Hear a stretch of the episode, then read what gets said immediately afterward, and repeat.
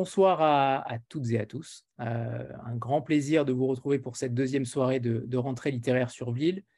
Alors, on a décidé une fois de plus euh, d'inviter six éditrices, six éditeurs qui ont un usage raisonné euh, et raisonnable de la rentrée littéraire, ce qui nous touche particulièrement dans cette folle course vers la lecture, avec une à cinq parutions pour ces prochains mois. Il y en aura pour tous les goûts ce soir, que ce soit de la fiction, du polar et de la non-fiction avec l'Aube notamment. Alors, sachez également que chaque semaine, deux rencontres, pour ceux qui ne sont pas habitués, sont organisées avec des éditeurs ou avec des auteurs. Et vous avez euh, la possibilité de vous inscrire à chacune des rencontres. C'est ouvert à tous. Et vous pouvez donc vous inscrire sur vlil.com comme euh, vous vous êtes inscrit il y a quelque temps pour cette rencontre. Alors, 20 minutes seront ainsi euh, données ce soir à, chaque éditeur pour éditrice pour présenter leur, leur titre de rentrée et je me chargerai de vous afficher les couvertures pour que vous ayez aussi un, avant-goût euh, de la couverture en question.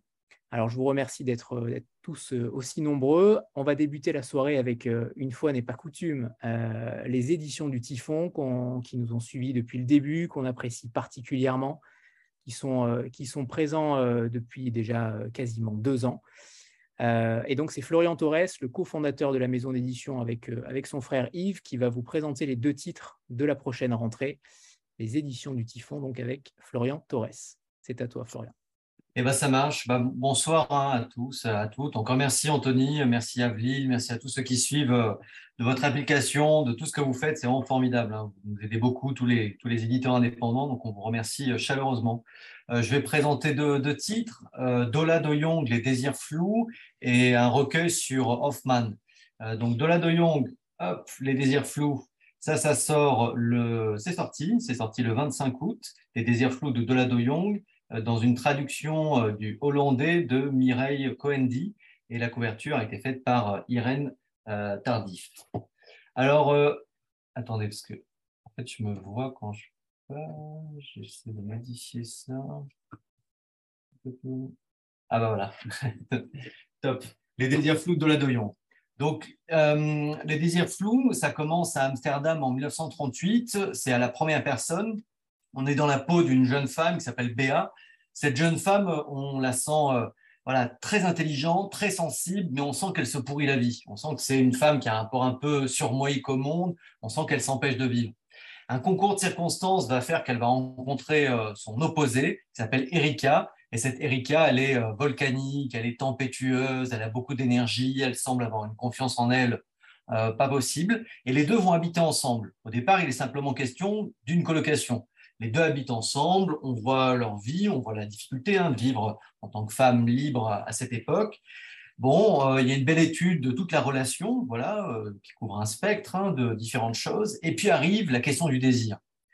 Le souci, c'est que la plus tempétueuse, Erika, est juive. Arrive la Seconde Guerre mondiale, arrive l'occupation d'Amsterdam par les nazis, et elle est menacée. Mais comme cette relation entre passion assumée, inassumée, aboutie, inaboutie, avale tout le décor, eh ben, elle se rend compte véritablement de rien. Et en gros, tout le livre euh, travail est traversé par cette belle phrase terrible d'Oscar Wilde qui disait bah voilà, euh, être à deux, ce n'est faire qu'un. Oui, mais lequel? Donc c'est un, grand livre qui nous a plu euh, par rapport à deux choses, c'est-à-dire qu'on a cette histoire d'amour réalisée ou non réalisée. Donc on voit un fil narratif, on voit une histoire. Il y a comme une histoire en parallèle qui est l'histoire qui aurait pu être. Et face à ces histoires qui racontent à la fois bah, ce qui advient, ce qui se passe et le non advenu, on trouve que c'est toujours des choses absolument euh, déchirantes. Euh, Dola Do Young, Les désirs flous, euh, c'est la même illustratrice que celle qui avait fait Une vie étincelante d'Irmgard Coin, qu'on avait sorti en mai 2021. Et on aime beaucoup Dola Do Young, donc là on est en train de se, de se battre pour essayer de, de, continuer à travailler sur son œuvre, à condition que ça vous plaise comme ça on verra. Euh, donc de la de les désirs flous. Il y aura peut-être quelques événements aussi, euh, entre autres, je pense, c'est quelque chose si jamais vous êtes à Lyon, dans la région Rhône-Alpes. Fin septembre, ça va être le, je vous donne la date, euh, ça va être le 28 septembre. On va diffuser le film Carole de Todd Haynes aux Lumières Bellecour. Euh, pour ceux qui connaissent Carole, vous allez voir qu'il y a des parallèles hein, entre cette œuvre, sortie dans la même année d'ailleurs, entre Love Carole et Les désirs flous de, de Dola de Jong. Ensuite, un, projet qui nous tient vraiment à cœur, donc ça c'est plus tard, c'est déjà une présentation pour octobre, ça sortira donc le 13 octobre, c'est un recueil sur Hoffman, E.T.A. Hoffman. Ce recueil, il s'appelle Dans la nuit d'E.T.A. Hoffman. En fait, E.T. Hoffman, il est mort en, 1822, c'est les 200 ans de sa mort. Alors, en France, bah, ça ne dit pas grand-chose, donc on ne travaille pas beaucoup dessus. En, Allemagne, au contraire, euh, si jamais vous avez la possibilité d'y aller, n'hésitez pas. Il y a une belle expo à la bibliothèque de, Berlin. Et puis là, cette expo, c'est une expo itinérante qui s'est déplacée au musée romantique de, Francfort pour célébrer euh, les 200 ans euh, du décès de ce grand auteur, c'est-à-dire l'inventeur et le maître du réalisme fantastique. Mais en fait, quand je dis maître, c'est pas très juste. Euh, Hoffman, c'est plutôt un auteur débraillé. C'est vraiment ce qui nous a plu. C'est-à-dire que Hoffman, il est arrivé à l'écriture sur le tard. Au départ, Hoffman, son grand rêve, ça aurait été d'être musicien. Il aurait rêvé de devenir un immense musicien, un immense compositeur, et bah, ça n'a pas eu lieu en fait, il avait un rapport qui était un rapport vraiment surmoïque aussi à, la musique, où il en parlait très bien, il l'analysait très bien, mais tout ce qu'il composait, ça tombait plus ou moins à plat. Et puis, dès qu'il arrivait à faire quelque chose au niveau de la musique, il faisait en sorte de tout saboter.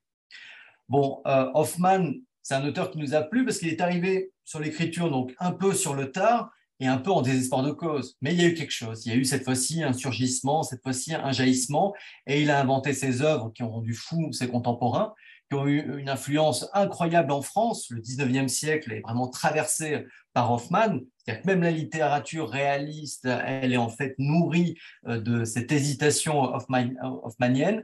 Et puis, il est redécouvert en, Allemagne, dans le monde germanique, euh, au début du XXe siècle, entre autres grâce à Freud. Freud, qui a fait son, son cet essai L'inquiétante étrangeté, qui part d'Hoffmann. Et puis ensuite, on le retrouve comme ça sans cesse dans l'histoire du cinéma, euh, à travers euh, l'opéra euh, comique d'Hoffman, les contes d'Hoffman, l'adaptation cinématographique par Michael Powell. Et puis, on a plein d'artistes contemporains qui font référence et des musiciens qui adorent sans cesse Hoffman. Et également un auteur qu'on aime beaucoup, qui est Andrei Siniewski, le père de Yegor Gran. Certains d'entre vous ont peut-être assisté à, cette rencontre avec Yegor, qui parlait donc de son travail, mais également de l'œuvre de son père. Nous, on a travaillé sur donc, André Lapoisse, d'André Siniewski. Et André Lapoisse était dédié à qui? À Hoffman. Parce qu'André Siniewski s'est amusé justement à retourner complètement euh, euh, un conte d'Hoffman qui s'appelait Le Petit Sakès. Dans Le Petit Sakès d'Hoffman, on avait un personnage qui était un personnage euh, détestable, mais quoi qu'il fasse, il s'attirait la chance. Et au contraire, André Siniewski trouvait que c'était plus drôle de faire l'inverse, de prendre un personnage adorable, s'appellerait André, qui voudrait bien l'humanité, mais malheureusement, quoi qu'il fasse, il entraîne catastrophe sur catastrophe. Il porte la poisse. Et on voit en ça, évidemment, à la fois un double euh, de l'auteur et puis un rapport particulier au lecteur, hein, qui est ce, disons, ce frère de l'auteur, dans la mesure où il est toujours dans un rapport entre élu euh, et exclu. Enfin voilà, donc tout ça pour vous dire qu'on tournait autour d'Hoffman. Hoffman, un maître, mais pas un maître comme ça impressionnant qui fait peur, mais au contraire un maître débraillé. Et on, est, on est allé voir du côté des traductions. Et on s'est rendu compte en fait, bah, comme d'habitude, hein, les traductions, c'est infini, on peut continuer sans cesse, vous savez, à traduire, retraduire, etc. On s'est rendu compte que euh, bah, on pouvait encore faire quelque chose. En fait, les traductions d'Hoffman, elles sont en plusieurs temps. Un premier temps euh, qui a eu lieu donc, au 19e siècle par un passeur extraordinaire qui s'appelle Love Weimar. Ce passeur, il était extraordinaire, mais en gros, dès qu'il s'ennuyait ou dès qu'il y avait un passage un peu difficile à traduire, hop, il coupait. Donc les traductions d'Hoffman qu'on peut lire parfois en folio, etc., on s'aperçoit que ce sont des traductions tronquées adapté euh, par ce génial passeur, mais un peu piètre traducteur, Lovema. Ensuite, il y a eu un travail important dans les années 50, entrepris par Albert Béguin, qui était le successeur d'Emmanuel Mounier à la revue Esprit. Euh, mais il décède avant d'achever euh, cette œuvre-là. Puis, l'une de ses élèves, grande traductrice immense, Madeleine Laval, a repris le flambeau. Et vous avez dans les années 80 Phébus, qui justement s'intéresse à Hoffman et sort ses traductions, mais ce sont des traductions bicéphales et ça raccorde pas toujours. Alors voilà, quand on a vu tout ça, on s'est dit, bon, bah, il y a encore un travail à faire sur Hoffman pour faire entendre son travail sur les atmosphères et surtout faire entendre quelque chose auquel on ne pense pas forcément quand on pense à Hoffman, c'est son humour. Il est très drôle, c'est un humour grinçant, c'est un humour froid, mais on a cet humour qui traverse hein, comme une sorte d'éclair toute son œuvre. Donc notre texte, euh, en plus d'être euh, proposé ces nouvelles traductions faites par Philippe Forger, ça va être un texte illustré. illustré par Tristan Bonnemain. Vous connaissez peut-être, si suivez un peu notre travail, donc c'est l'illustrateur du Chien Noir, de Lucie Barat, l'illustrateur de euh, l'illustrateur du temps qu'il fait à Middenshot, d'Edgar Mittelholzer, l'illustrateur du chef aussi, d'Eric Racing. Donc c'est quelqu'un qu'on aime beaucoup, c'est un plaisir de travailler avec lui. Cette fois-ci, c'est aller encore un petit peu plus loin en illustrant le livre, mais pas illustrer en mettant simplement une illustration à côté du texte, mais faire en sorte que les illustrations comme ça se retrouvent dans le texte et des formes véritablement différentes, avec une seule consigne, qui n'est pas une formule de nous, mais qui est une formule d'Andrei Siniewski, qui est Andrei Siniewski, qui a beaucoup écrit sur la littérature et beaucoup écrit aussi sur les illustrations. Il avait cette formule magnifique et c'était notre consigne à Tristan en disant, voilà, l'illustration, c'est une invitation à une fête. C'est la proposition de Tristan de créer vraiment ces invitations à des fêtes et de créer un lien entre ces cinq contes. Donc les cinq contes qu'on a choisis, c'est le Diable à Berlin, ça permet d'entrer comme ça dans l'univers d'Hoffmann. Le plus connu, Le Marchand de sable, qui a donc euh, inspiré à Freud, cette expression de l'inquiétante étrangeté. Aujourd'hui, euh, expression traduite sous le terme de la familière étrangeté, on a du mal à traduire ce concept en français. Euh, la version féminine du marchand de sable qui s'appelle Vampire. Ensuite, on a les, mines de, de Falun et également la maison sinistre. Et ce qui nous a plu chez Hoffman et ce qui le rend contemporain à, nos yeux, c'est qu'en fait, il, traverse, il travaille beaucoup la question de l'indécidable. Est-ce qu'on est dans le réalisme? Est-ce qu'on est dans le merveilleux? Est-ce que ça se passe dedans? Est-ce que ça se passe dehors? Est-ce que c'est l'humeur qui contamine l'atmosphère? Est-ce que c'est l'atmosphère qui contamine l'humeur? Donc tout ça, ça crée un état flottant. Et ce qui veut dire que nous, en tant que lecteurs, on se retrouve à être en fait dans un état d'enfance. Les moments où, euh, bah, on se souvient tous, quoi, où, euh, si vous voulez, la réalité physique et la réalité psychique se mélangeaient on était là, on entendait du bruit sous notre lit, on disait ah c'est un monstre, etc. Ben non, c'est juste un truc qui, je sais pas, un coup de vent ou quelque chose qui grattait. Et en fait, cette chose-là euh, prenait forme dans notre esprit euh, d'enfant. Et Hoffman arrive à réveiller ça. Ça, ça nous semblait important.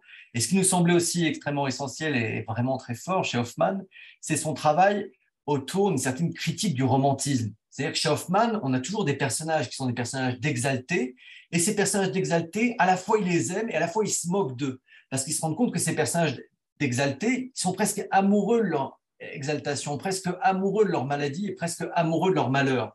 Donc ça crée euh, chez Hoffman un, auteur extrêmement intéressant qui a de l'empathie pour euh, ces personnages romantiques tout en se moquant d'eux et tout en leur disant attention, vous risquez d'être pris à votre propre jeu et ensuite de n'être plus que dans un rapport de répétition au monde et aux êtres. Donc voilà, ça c'est euh, Hoffman. Euh, on a plein de projets prévus. Anthony s'y associé, Ville aussi. On en reparlera avec grand plaisir pour faire vivre voilà, ce, recueil-là, c'est-à-dire des rencontres qui auront lieu un peu partout en France. Se passe bien, à Lyon, Paris, on en a une à Nancy, on en aura une à Toulouse. On tiendra au courant. Et on aimerait évidemment bah, vous associer, Ville, que vous puissiez être là, assister à tout ça, avec sommet, sommet, une lecture euh, du, recueil d'Hoffmann par euh, ce, comédien formidable qui est Michel Villermoz. Voilà un petit peu euh, le programme. Donc, Dola de Jong, les, désirs flous dans la collection Après la tempête et Hoffmann dans la collection Les hallucinés. Est-ce que, Florian, tu, me permets de, partager les illustrations de Tristan Bonnemain de, de la revue de presse que tu m'as Alors, on peut en, montrer une, une première en tant qu'avant-goût, sachant qu'elle n'est pas encore finalisée, parce que là, vous allez voir la base, et ensuite, il retravaille tout à l'encre. Mais bon, ça vous montre un petit peu le, travail de, de, Tristan, Tristan Bonnemain. Alors, attendez, je partage ça.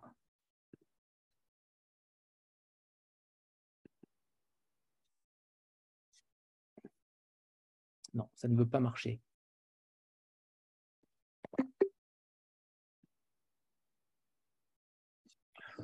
en attendant, si tu veux, euh, encore un, petit mot. Je parlais rapidement des désirs flous de, Dola de Jong. Pour l'instant, on croise les doigts, hein, on a de, bons retours de, libraires sur ce, texte-là. On espère qu'il vous plaira, hein, évidemment. Ce qui nous a plu aussi, euh, c'est que vous verrez, il y, a tout un travail euh, au niveau vraiment d'économie de l'émotion. C'est-à-dire qu'en gros, elle crée des scènes qui sont des scènes euh, voilà, à déchirer le cœur, et au moment où ça pourrait virer dans le pathos, elle arrête. Et ça rappelle ce très beau film de Pedro Almodovar, Douleur et gloire. On a aussi cette gestion d'émotion euh, sans cesse. Et vous verrez qu'elle propose une, fin qui est vraiment euh, extraordinaire. Je ne vais rien vous raconter. Hein, où euh, on voit encore une fois tout ce qui aurait pu être, tout ce qui aurait pu se passer, tout ce qui aurait pu les conduire à, oui, à connaître quelque chose de l'ordre du, bonheur. Et là, malheureusement, les choses se, délitent, il se passe de l'ordre, quelque chose de, l'ordre de l'inattendu. Et elle avance ça d'une façon à la fois très belle et très sèche. Et c'est ce rapport entre émotion et distance qui, à mon avis, euh, est vraiment la force de cette œuvre qui, euh, sédimente bien. vraiment une œuvre, encore une fois, me semble-t-il, en, véritablement en deux temps. Un, temps. un temps de lecture, ce plaisir-là, et puis après, euh, cette vie, comme ça, du livre, sur tout ce qui pourrait, sur tout ce qui aurait pu se passer. Donc, vous voyez logiquement l'illustration de Tristan Bonnemain. Voilà. Et qui sera ensuite retravaillé à l'encre, etc. Mais vous voyez un petit peu les, propositions. Donc, on aura comme ça des plein de pages, mais on en aura également certaines qui seront euh, mises à, l'intérieur du texte, qui seront rebonds, qui dévoileront des petites surprises. Ce sera ce, but-là. Ça vient encore une fois l'illustration, non pas pour illustrer, mais pour illuminer. Parfait. Merci. Voilà. Super on a une belle vision du typhon pour les, pour les mois à venir. Et en effet, euh, euh, on aura sûrement une rencontre euh, d'ici quelques temps pour Hoffman et, et on est, on est ravis d'y être associés. Merci Florian. Bah, de même, bah, merci à tous. Merci, à toutes. merci beaucoup. évidemment. à bientôt. Au revoir Florian, merci. Alors, on va, on va enchaîner notre tour d'horizon avec Anne-Marie Métellier, qui devrait être là logiquement. Oui, je suis là. Parfait. On vous voit parfaitement, Anne-Marie. Vous voyez? Non, parce que moi, je vois rien. voilà. Parfait. Anne-Marie, c'est à vous. C'est un plaisir de vous retrouver.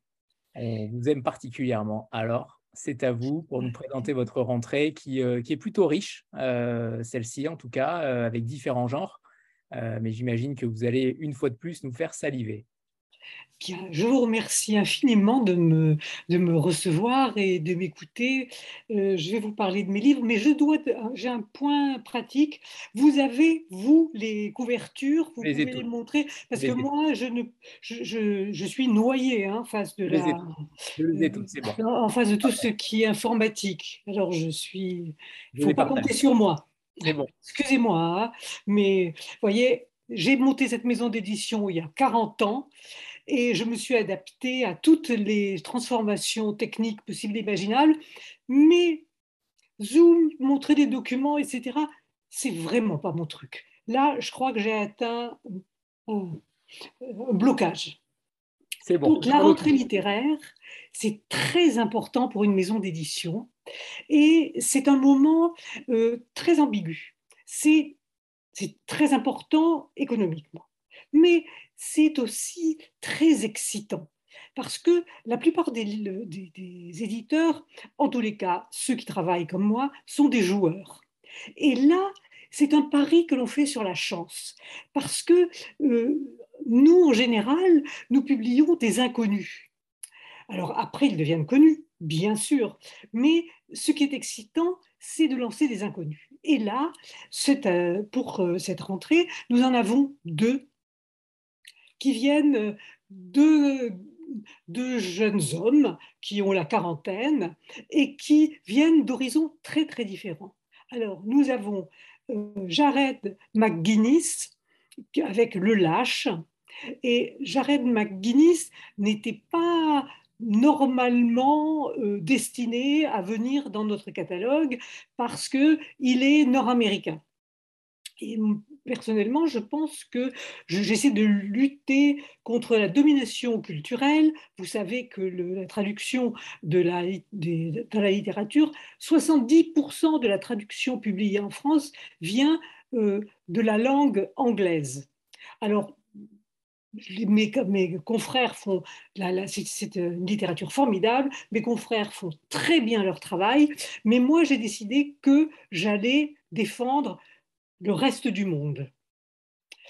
Euh, et Jared a été euh, découvert, c'est son premier roman, il a été découvert par notre éditeur junior, comme on dit, euh, c'est-à-dire qu'il il a 30, 33 ans et il commence à travailler avec nous depuis trois ans.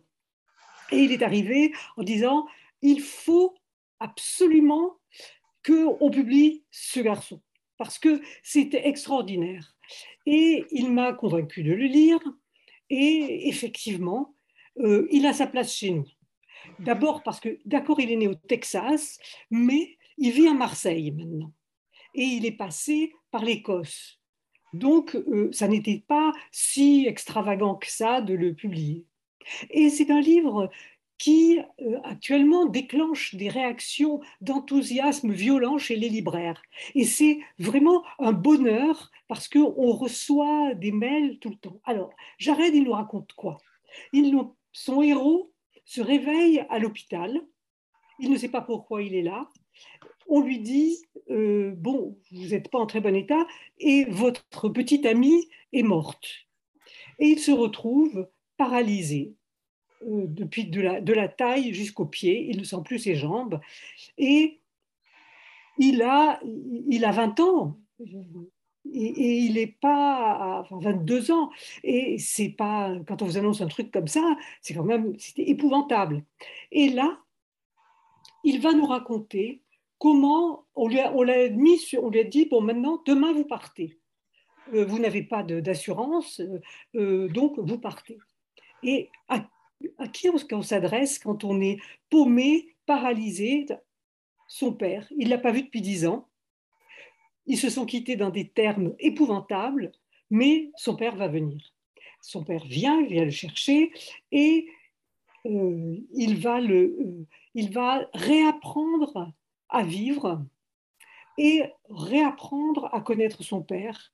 Et c'est un livre qui est fait de va-et-vient où on voit euh, comment Jared est arrivé à cet accident de voiture? Donc ça a été un, adolescent révolté et il s'est toujours, euh, il a toujours affronté son père et tous les deux vont être obligés de vivre ensemble parce que autrement, Jared ne peut vivre nulle part.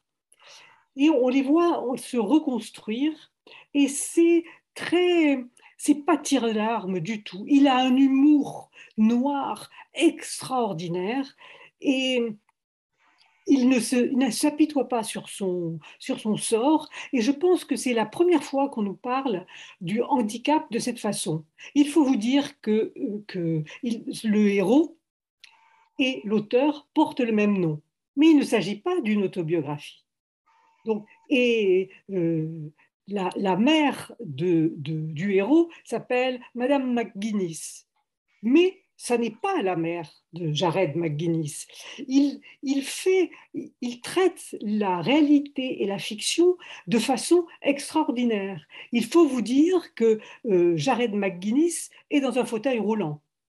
Alors, il est docteur en intelligence artificielle et il, euh, il enseigne, dans, des, universités euh, en Angleterre et il se sert de la fiction et de son vécu pour nous raconter une histoire formidable qui nous touche très profondément. Euh, c'est un texte qui ne vous laisse pas indifférent. Il est à la fois où il vous fait rire, beaucoup rire du personnage, de ceux qui les entourent, de, la stupéfaction des, gens qui le voient, et il est en même temps il vous, il vous touche profondément.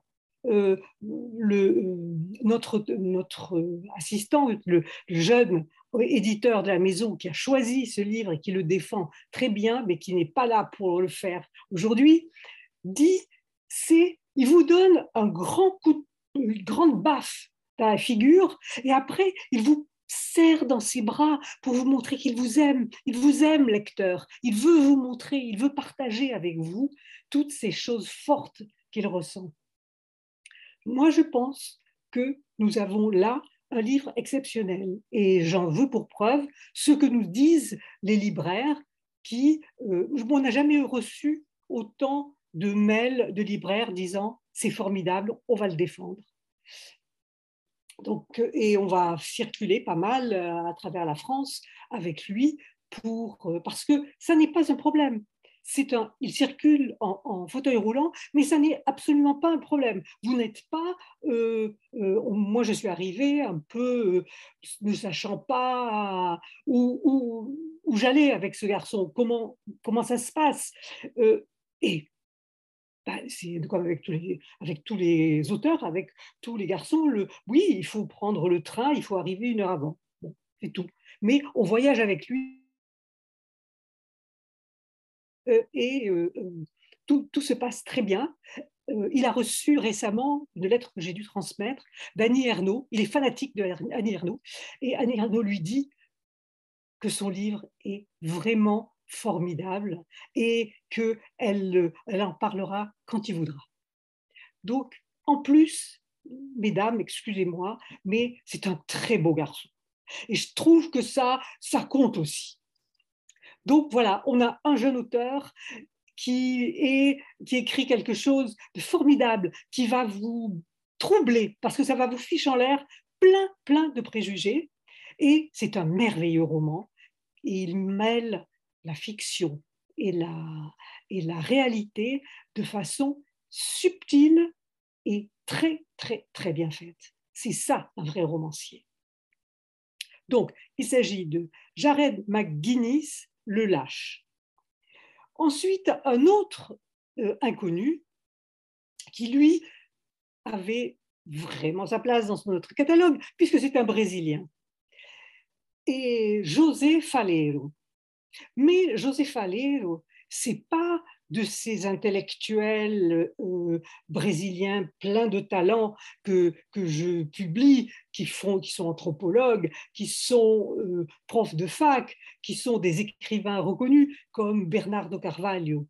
C'est un auteur dont j'ai découvert après l'avoir acheté que le, un grand article avait été fait par Bernardo Carvalho qui disait simplement que c'était une réussite extraordinaire comme on en avait peu vu dans la littérature brésilienne, car José Faleiro vient d'une favela qu'il a appris à écrire malgré l'école, parce qu'on l'a viré de l'école, parce qu'il avait euh, composé un poème qui n'avait pas été approuvé par l'institutrice, elle l'avait foutu à la porte, et qu'il a été euh, il vient d'une favela du Porto Alegre et qu'il s'est construit tout seul et que il, dans son livre, il mélange à la fois le, la belle langue portugaise, donc la belle langue française, et aussi le parler des favelas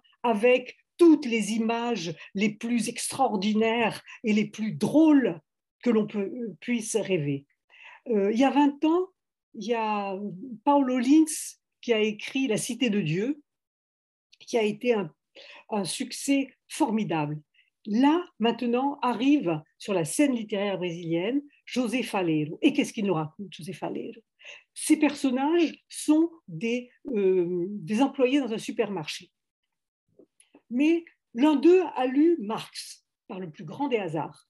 Et il a adapté Marx à leur situation à eux.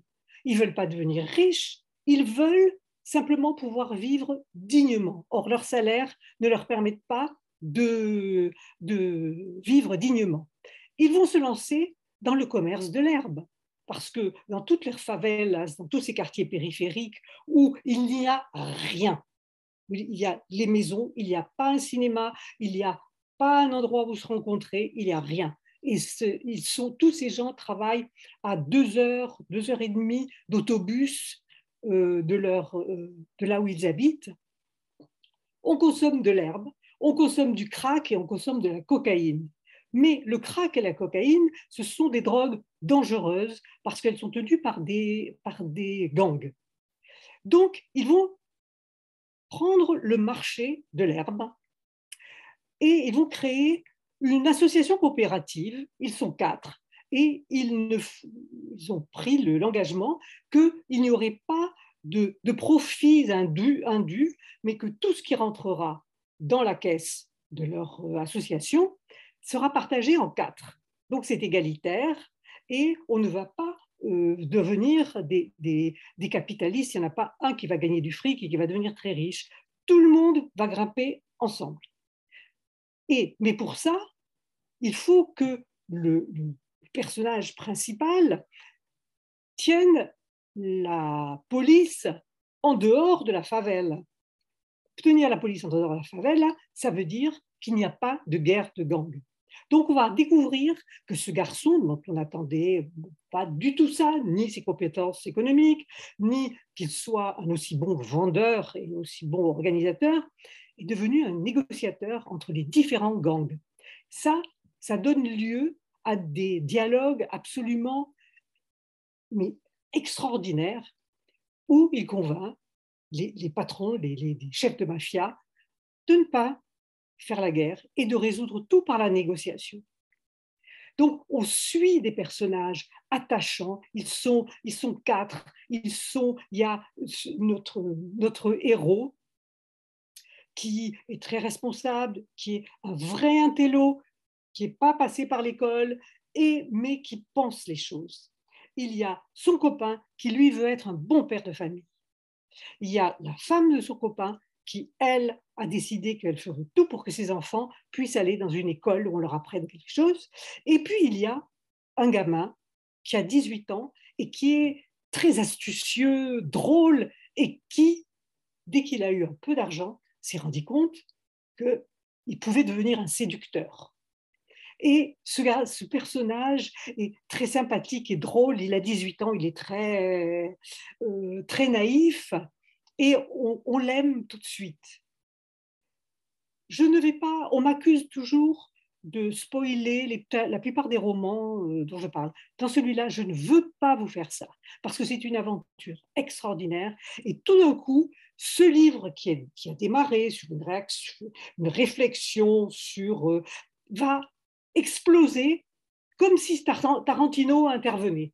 Et là, il y a des scènes d'action extraordinaires, explosives, magnifiques, formidables. On s'amuse, on rit. Mais la situation est celle d'une favela dans laquelle la dignité des gens n'est pas garantie, que la, et que la société, la société a abandonné tous ces gens, et c'est eux qui s'en sortent tout seuls. Et c'est formidable. Et José Falero est un romancier qui va faire son chemin, j'en suis sûre. Je suis sur... Oula, je suis en train de dépasser. Après, alors excusez-moi, je me suis laissé emporter. Ensuite, nous en avons deux autres livres qui sont de Mick Kitson, euh, Poids léger, poids plume. Poids plume, Mick Kitson a un talent incroyable. C'est l'auteur de euh, la... Ah, Dieu du ciel. Euh, il a écrit un autre livre qui s'appelait euh, Manuel de survie à l'usage des jeunes filles. Et il y avait des, des, personnages de femmes, de petites filles, de jeunes femmes formidables. Là aussi, c'est l'histoire d'une petite gitane que ses parents ça se passe au 19e siècle, à la fin du 19e siècle, en Angleterre, et ses parents sont tombés dans la misère la plus totale. Ils voyagent en, roulotte et le cheval est mort et, et, le père est mort. Et elle est allée vendre sa fille et elle l'a vendue à une espèce de colosse qui est un champion de boxe à main nue. Et il se trouve que entre cette petite fille et ce colosse, il va y avoir une, une rencontre et ils vont s'aimer comme un père et une fille. Et le, colosse qui tient un pub va euh, apprendre à Annie, la petite fille, il va lui apprendre, dès qu'elle va rentrer dans l'adolescence, l'art de l'esquive dans la boxe. Et puisqu'elle ne sera jamais euh, capable d'être euh, un, un, boxeur de, comme lui, comme un lutteur, un colosse, elle va apprendre à utiliser sa faiblesse pour se battre. Et c'est une aventure formidable. Donc, je vais très vite parce que je suis en train de dépasser. Euh, non, j'ai cinq minutes encore. L'autre livre dont je veux vous parler, ça, c'est un livre à mettre entre toutes les mains. Et c'est merveilleux. Mais vraiment, euh, Dickens réécrit de façon vivante, moderne, un croisement entre Dickens et les Peaky Blinders. Je vous assure que c'est une aventure formidable. Et puis, euh, le, dernier de nos auteurs que nous avons déjà publié, c'est Miyakoto, le cartographe euh, des absences. Miyakoto est un grand auteur dont nous avons publié une douzaine de livres, et celui-là est très particulier parce que c'est la première fois que Miyakoto parle de lui-même. Il dit que il, va se rendre, c'est un poète qui se rend euh, dans sa ville natale de Beira, qui se trouve au centre de, de, la côte euh, du Mozambique. Et ce, cet auteur va voir, va arriver à la veille du grand ouragan, vous savez, qui a euh, inondé le, tout le centre du Mozambique en 2019 et qui a détruit toute la ville de Beira. Ce qui donne une, une ambiance très particulière au livre où tout est en suspens. Vous, vous savez que tout va disparaître et cet homme qui est là va chercher ce qui a déjà disparu puisqu'il est à la recherche de son enfance. Et Miyakoto nous dit qu'il découvre, qu'il va faire un voyage au centre de son âme car il va sur, euh, le monde à la recherche de son père, qui était un journaliste et un poète qui a travaillé à la, euh, à la lutte contre la, colonisation portugaise et qui appartenait aussi au Frélimo et qui est, était arrivé au Mozambique dans les années 50 et qui a lutté pour que le Mozambique devienne un pays euh, indépendant. Et là, là, ce texte est vraiment très beau car c'est, ça n'est pas euh, un, romancier qui a une écriture poétique. C'est un poète qui regarde la réalité et qui nous en donne un, en fait un roman. Et c'est très beau car la poésie, c'est pas une technique ou c'est une façon de regarder le monde. Et ce texte est magnifique. Et sa relation à son père est vraiment extraordinaire. Voilà, c'est le, les quatre romans littéraires que nous, nous, allons publier, que nous publions, qui sont en train d'arriver sur les tables de libraires. Je vous les recommande. Ce sont des livres qui, moi, me touchent tous les quatre profondément. Et vous devez savoir, chez nous, on ne publie les livres que si on y croit. Alors, très bonne lecture. J'espère que vous aurez envie d'aller les regarder de près. Merci, Merci.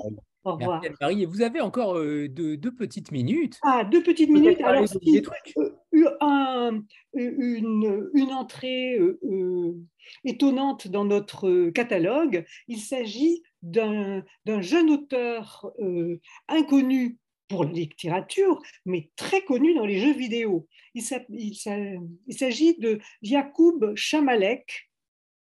Je ne sais pas si vous avez la couverture. Je vais la mettre, je vais la mettre. C'est. Elle est là. Voilà. Tu sais qui Alors, Yacoub Chamalek, c'est euh, le scénariste du Witcher. Euh, les plus jeunes d'entre vous euh, sauront de quoi je parle. Moi, j'ai dû faire toute une recherche sur le Witcher, mais je très bien, c'est très bien. Hein. Donc, euh, Jacob Chamalek nous a décidé de nous expliquer ce que, le, web et ce que les nouvelles technologies ont comme répercussion sur nos vies. Mais pas d'habitude, on, nous présente ça comme quelque chose d'opaque, euh, on ne sait pas. Il y, a, tous ces trucs qui se font à travers nos écrans, mais on ne sait pas ce que c'est, et les auteurs non plus.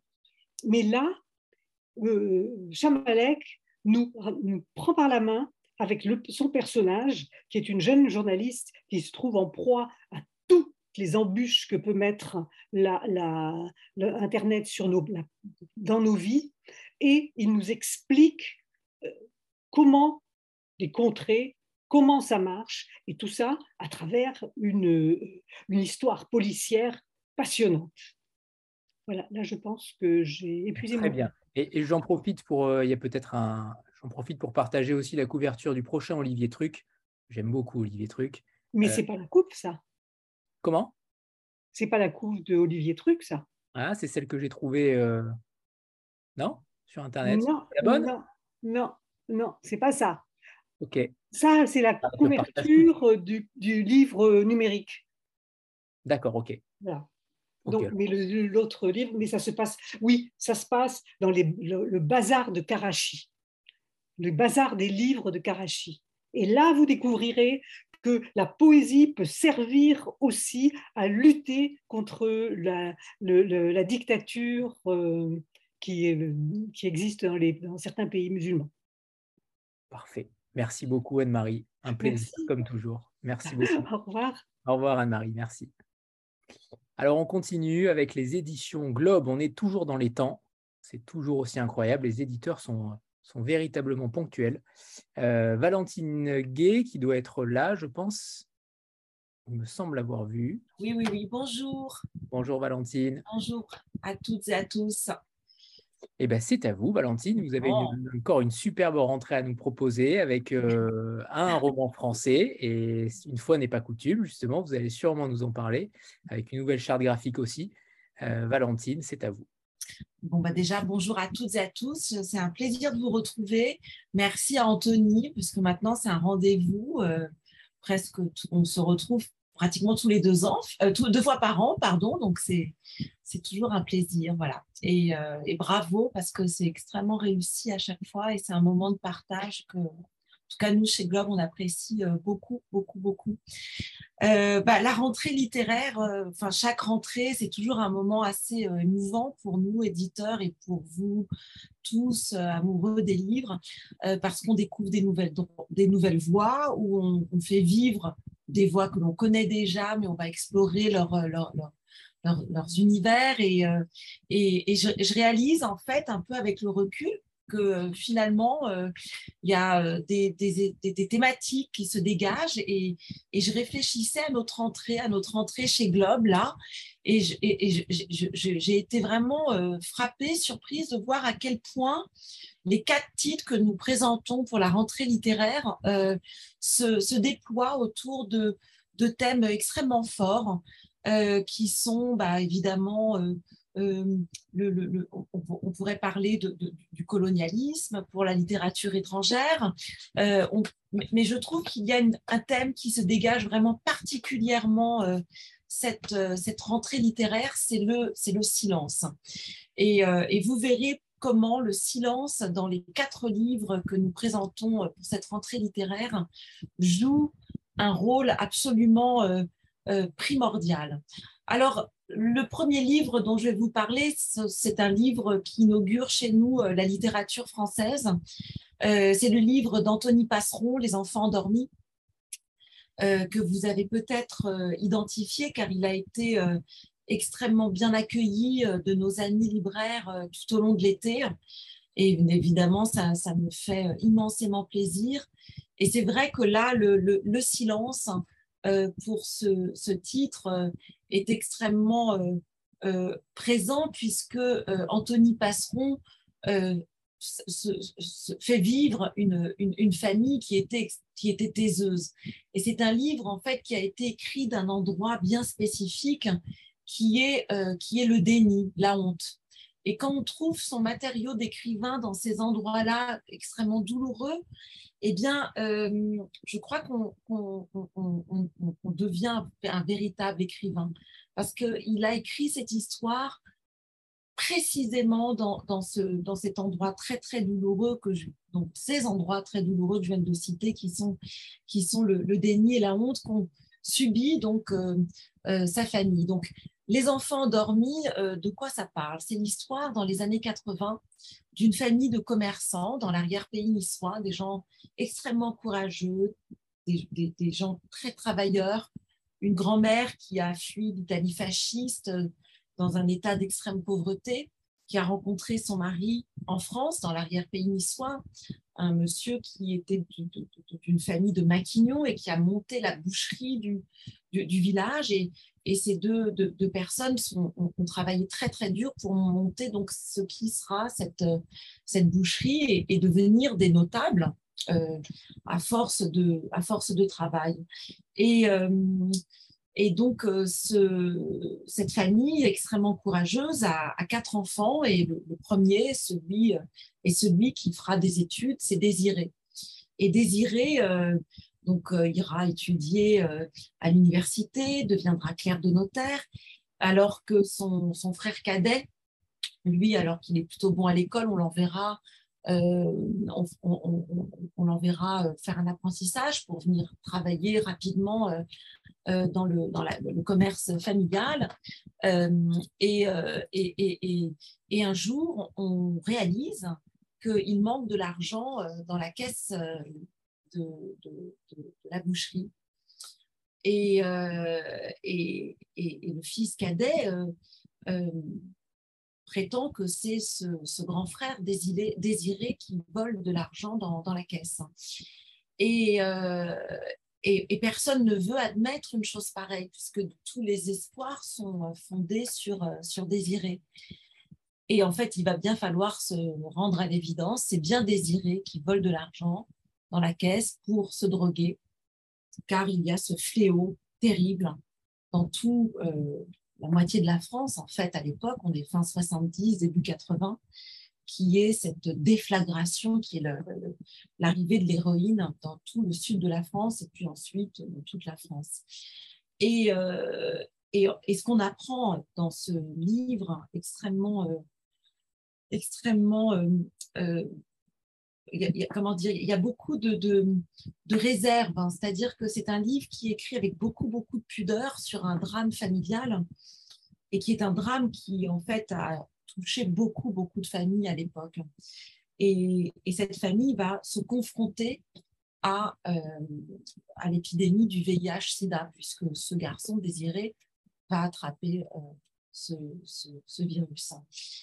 Et, Anthony Passon euh, parvient à faire une chose vraiment extrêmement habile et, extrêmement euh, euh, sobre, c'est qu'il raconte son histoire en faisant alterner la solitude de cette famille à la solitude des chercheurs qui, à l'époque, se sont retrouvés à se battre dans tout ce corps médical pour travailler sur euh, le VIH-Sida.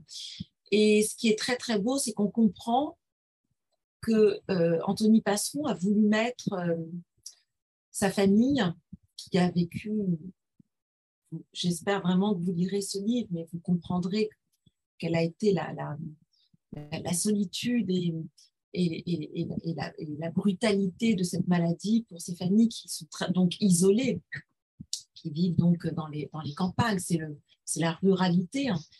Euh, et donc, on, on, voit à quel point cette famille est mise au, même niveau en fait que, que, ces chercheurs qui, qui obtiendront le prix Nobel. Et c'est ça qui est absolument incroyable dans ce livre, hein, c'est que euh, nous avons euh, beaucoup de, de, tendresse. À aucun moment, Anthony Passeron en veut à sa famille de s'être tue, de ne pas avoir eu les codes pour comprendre la maladie. Il veut en fait leur expliquer cette histoire. Il leur, il leur fait un cours de sociologie, un cours d'histoire-géographie pour remettre cette famille au milieu de la carte postale. Et c'est là qu'on voit à quel point le livre est important. Le livre d'Anthony Passeron, à mon sens, va rester un des grands classiques de la littérature en général, mais aussi de la littérature sur le sida, car l'histoire littéraire du sida a toujours été abordée du point de vue du malade, donc on pense à Hervé Guibert. Euh, elle a été très racontée aussi du point de vue des organismes militants, et c'est très très bien. Elle a été racontée du point de vue des villes et de leurs centres. Elle a été racontée aussi du point de vue d'une intelligentsia aussi, des artistes, mais jamais, jamais cette histoire a été, avait été racontée du point de vue des familles d'abord, dans un premier temps des familles, des familles confrontées, des parents, des papas, des mamans, confrontées à cette difficulté. Ensuite, cette histoire n'avait jamais été racontée du point de vue des, de, bah, de, la campagne, de la ruralité, de, de tout ce qu'est la France, parce que la France ne se résume pas à ces grandes, à ces grandes on le sait bien, à ces grandes, à ces grandes villes.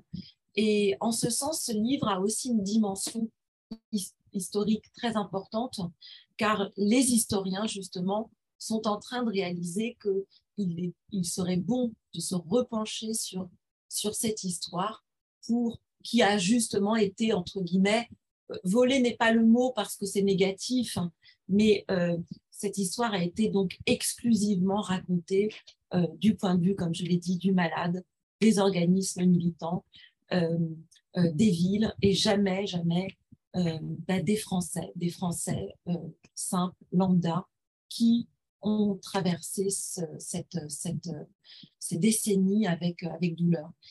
Et, euh, la grande force, alors c'est terrible parce qu'il faut que je fasse très attention parce que je pourrais en parler des heures. Je crois que le mieux, c'est que je m'arrête là tout de suite euh, et, que, et, que, et que je, vous découvriez ce livre car je peux vous garantir que euh, Anthony Passeron, c'est son premier roman, mais nous avons là un auteur D'ailleurs, nous travaillons actuellement, enfin, il travaille, hein. j'attends avec impatience ces chapitres, mais on, je sais déjà de quoi ça parle. Il est là ce soir, c'est une pression supplémentaire en plus. Je sais qu'il est là ce soir et qu'il m'entend et je, lui, euh, je le salue euh, chaleureusement. Euh, mais voilà, donc Anthony travaille à son prochain roman et je voudrais vous dire aussi une chose, c'est rarissime qu'un livre, qu'un premier roman comme ça français, alors qu'il est, sorti il y a deux jours, euh, on ne sait pas encore ce qui va se passer, si ce n'est que les libraires l'ont vraiment, vraiment soutenu. Mais moi, tout l'été, j'ai dû euh, m'occuper de répondre aux offres des éditeurs étrangers euh, qui donc ont ont entendu parler de ce livre et qui ont fait des offres pour le publier. Donc, il, va, sortir, c'est sûr, en Allemagne, aux Pays-Bas, au Danemark. Et nous avons reçu encore ce matin euh, des offres de la Norvège et également de, la Suède. Donc, euh, c'est quelque chose absolument... Euh, enfin, c'est très rare. Voilà, c'est très, très rare. Donc, je suis très heureuse et très fière du chemin parcouru avec Anthony. Et, c'est un, très grand écrivain. Voilà, donc désolé Anthony, mais je vais devoir cesser de parler de ce merveilleux livre et, euh, il le faut, il le faut. Il le et faut. il le faut, voilà. Et je, vous, je voudrais vous parler de la, de la rentrée étrangère.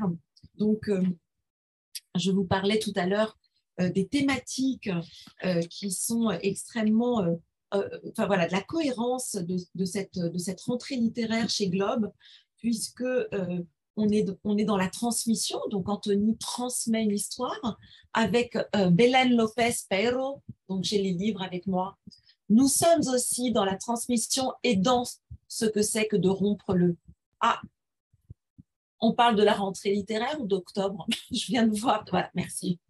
Pardon, pardon. Excusez-moi, excusez-moi.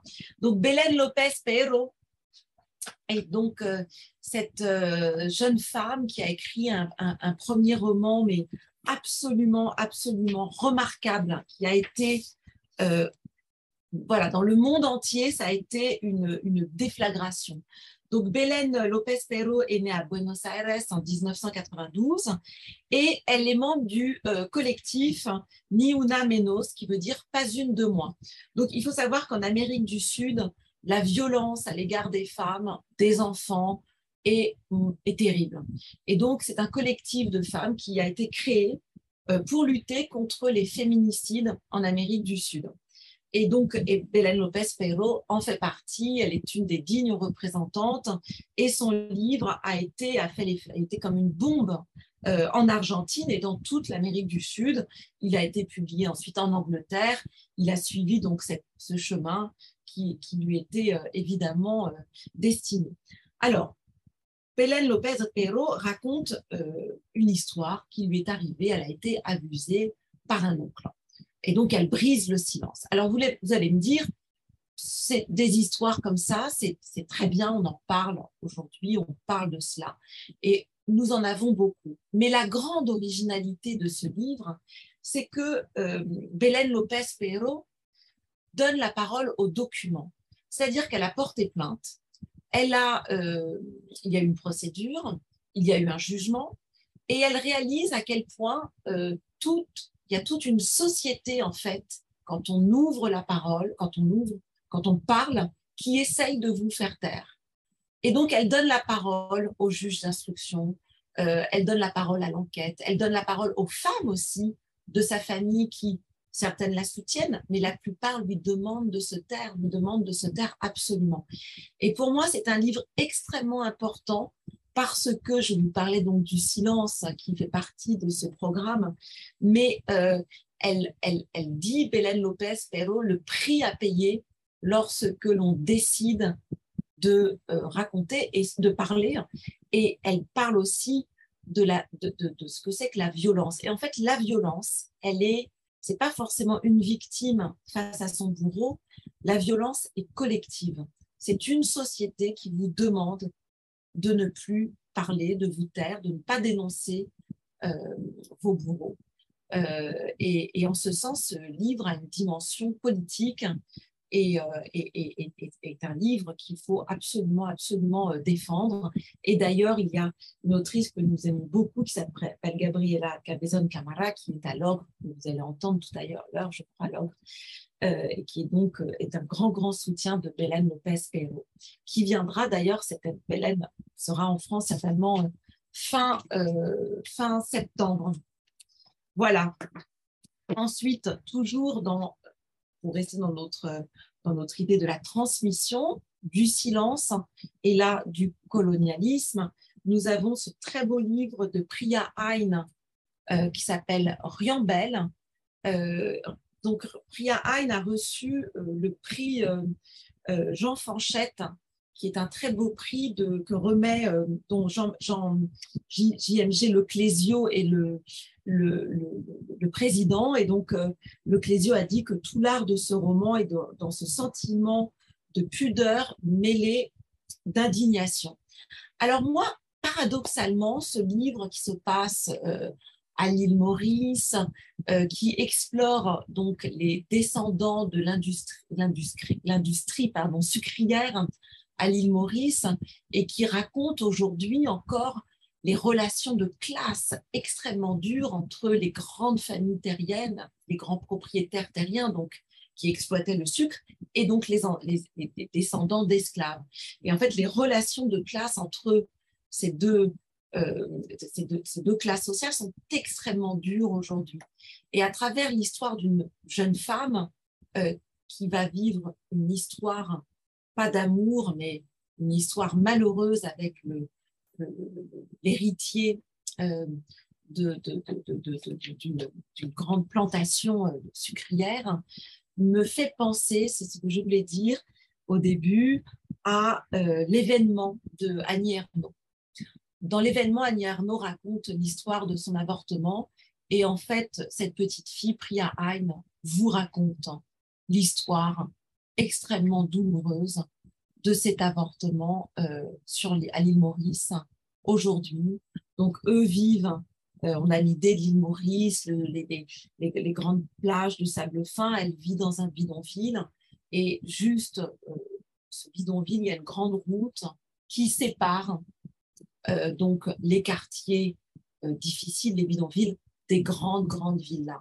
Et ce sont deux mondes qui cohabitent et qui, là, malheureusement, se rencontrent et ça se passe très très mal. Et je vous prie vraiment de me faire confiance et d'aller jeter un œil euh, à ce livre, car il est absolument, absolument euh, remarquable, très beau, petit livre, et en quelques pages, tout est dit, tout est résumé de cette violence extrêmement palpable, toujours euh, de classe. Voilà, c'est Riambel de Priya Hein, et nous allons en entendre parler alors, on pourrait dire que Priya a une marraine, c'est Ananda Devi, euh, qui dit que c'est une lecture essentielle sur l'héritage dévastateur de l'esclavage et que c'est une très, très belle prose. Voilà, je vous montre de nouveau. Et nous publions, vous savez que chez Globe, nous publions à hauteur de deux titres par an à peu près euh, de la poésie, car nous pensons que la poésie est, euh, est un merveilleux vecteur pour raconter notre monde, pour raconter notre société. C'est plutôt de la poésie traduite. ce sont des gens qui, qui, sont, qui, considèrent que la, poésie est un, vraiment un moyen de, dénoncer les, les, désarrois de, nos, de, nos, de, nos, de nos États, de nos, de nos existences. Et donc, nous avons toujours des gens extrêmement euh, en phase avec, euh, avec leur monde. Donc, Nathalie Diaz est une euh, native américaine. Donc, native, on dit. elle est une, une, joueuse de basket. elle est née dans une réserve moyave aux États-Unis. Elle est, pour ceux qui connaissent Joy Arjo chez nous, voilà, c'est, elles sont très amies toutes les deux. Euh, elle est aussi très proche, évidemment, de Louise Erdrich. Et euh, Nathalie Diaz a eu le prix Pulitzer de poésie, c'est extrêmement, extrêmement important. Elle sera euh, au Festival America cette année, là, dans, dans, quelques, dans quelques semaines. Et Nathalie Diaz, donc, qui a grandi dans une réserve, veut raconter toute la difficulté euh, des, des, des, natifs euh, amérindiens, donc euh, toutes les difficultés qu'ils ont, ce sont des difficultés qui évidemment ont été racontées en littérature, mais elle tient vraiment à faire, parce qu'aujourd'hui, il faudrait faire attention à ce que les Amérindiens ne soient pas consignés à, dans des musées, en fait. C'est-à-dire qu'aujourd'hui, il y a une sorte de muséographie qui est faite de ce que c'est que d'être un native. Et Nathalie Diaz veut, se battre pour ça, pour montrer qu'ils sont toujours là, qu'ils sont toujours bien vivants, que le corps de ces femmes amérindiennes est, bien vivant, qu'elles ont des enfants, qu'elles ont des histoires d'amour, qu'elles ont des révolutions, qu'elles ont des, qu'elles explorent aussi des façons de vivre extrêmement différentes, qu'elles sont, qu'elles sont toujours là. Et c'est vraiment ce, cet hymne à l'amour que Nathalie Diaz raconte dans ce très très beau euh, recueil qui s'appelle donc Poème d'amour post-colonial. Et c'est là encore un, effort pour euh, rompre le silence et pour donner la voix euh, à, à, ces natifs américains que nous suivons de notre mieux aux éditions Globe. Voilà, et je pense être arrivée avoir dépassé de trois minutes, Anthony. Je suis Non, vous êtes, vous êtes parfaite. Vous êtes parfaite, Valentine. Vous avez tenu le timing. Vous aviez un petit peu d'avance, donc c'est bon. Tout est pardonné. Merci beaucoup. En tout cas, voilà, je, je, nos, beaux livres sont là. On les aime. Chaque livre est vraiment publié en, voilà, en, en, conscience. On, on, on, est, on est, pour nous, les auteurs, c'est tellement difficile. Je voudrais juste finir là-dessus c'est tellement difficile d'être un auteur. Et nous, notre, notre ambition, c'est de les soutenir, de, les aider, de, les faire entendre. Et, croyez-moi, euh, j'ai beaucoup, beaucoup, beaucoup d'admiration pour les auteurs. Donc, je, je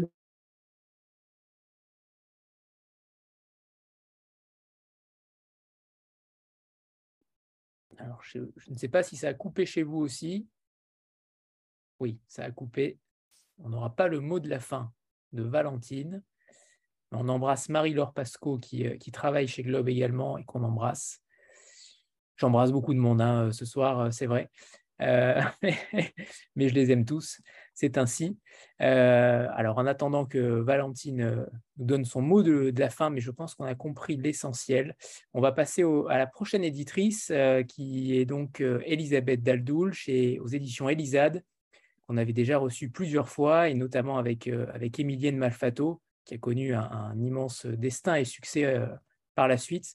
Euh, Elisabeth, est-ce que tu es là?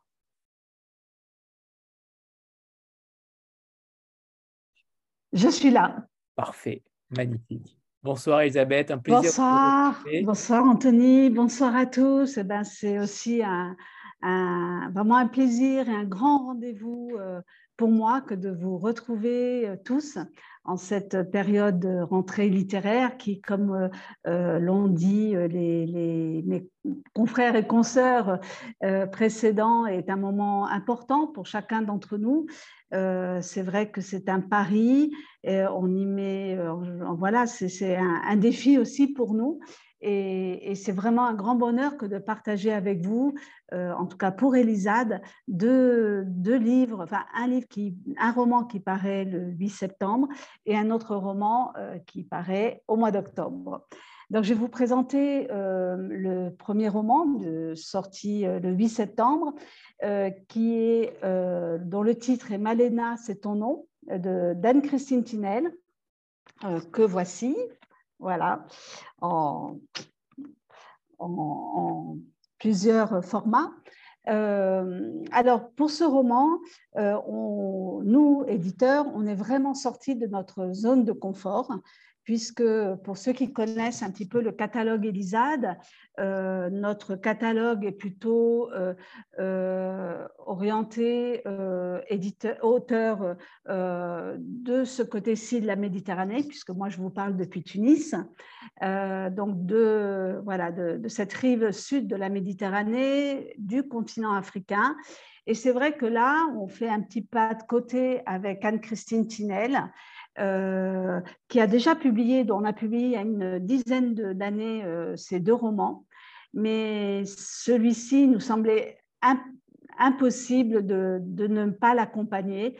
Euh, et, puis, puis, après tout, je trouve qu'on est un peu trop mis dans des cases, ce que disait Anne-Marie Métayer, et que la littérature, c'est justement le lieu de la, de, la, non-frontière, de la liberté, et, on s'est octroyé cette liberté-là, euh, même si je sais que ça peut déstabiliser euh, notamment nos, amis libraires, mais, c'est un texte important.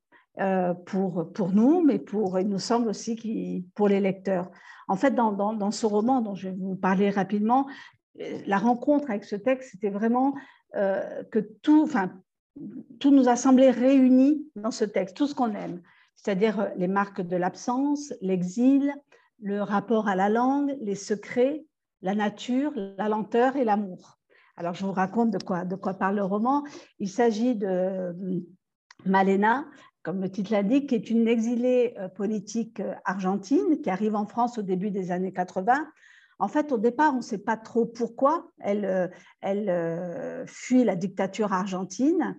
Dans les premières pages, on la suit dans ses démarches pour obtenir ses papiers, puis on assiste à ses réunions avec d'autres réfugiés politiques. Et pourtant, par bribes, on sent que sa vie a été égratignée. Euh, et c'est à l'occasion d'un pique-nique que tout va éclater. On est en 2006, c'est le 15 août, toute la famille est réunie quand Malena euh, disparaît avec la voiture d'Arnaud, son compagnon. On ne la retrouvera que, le lendemain dans, le coma, loin, et, euh, à l'hôpital.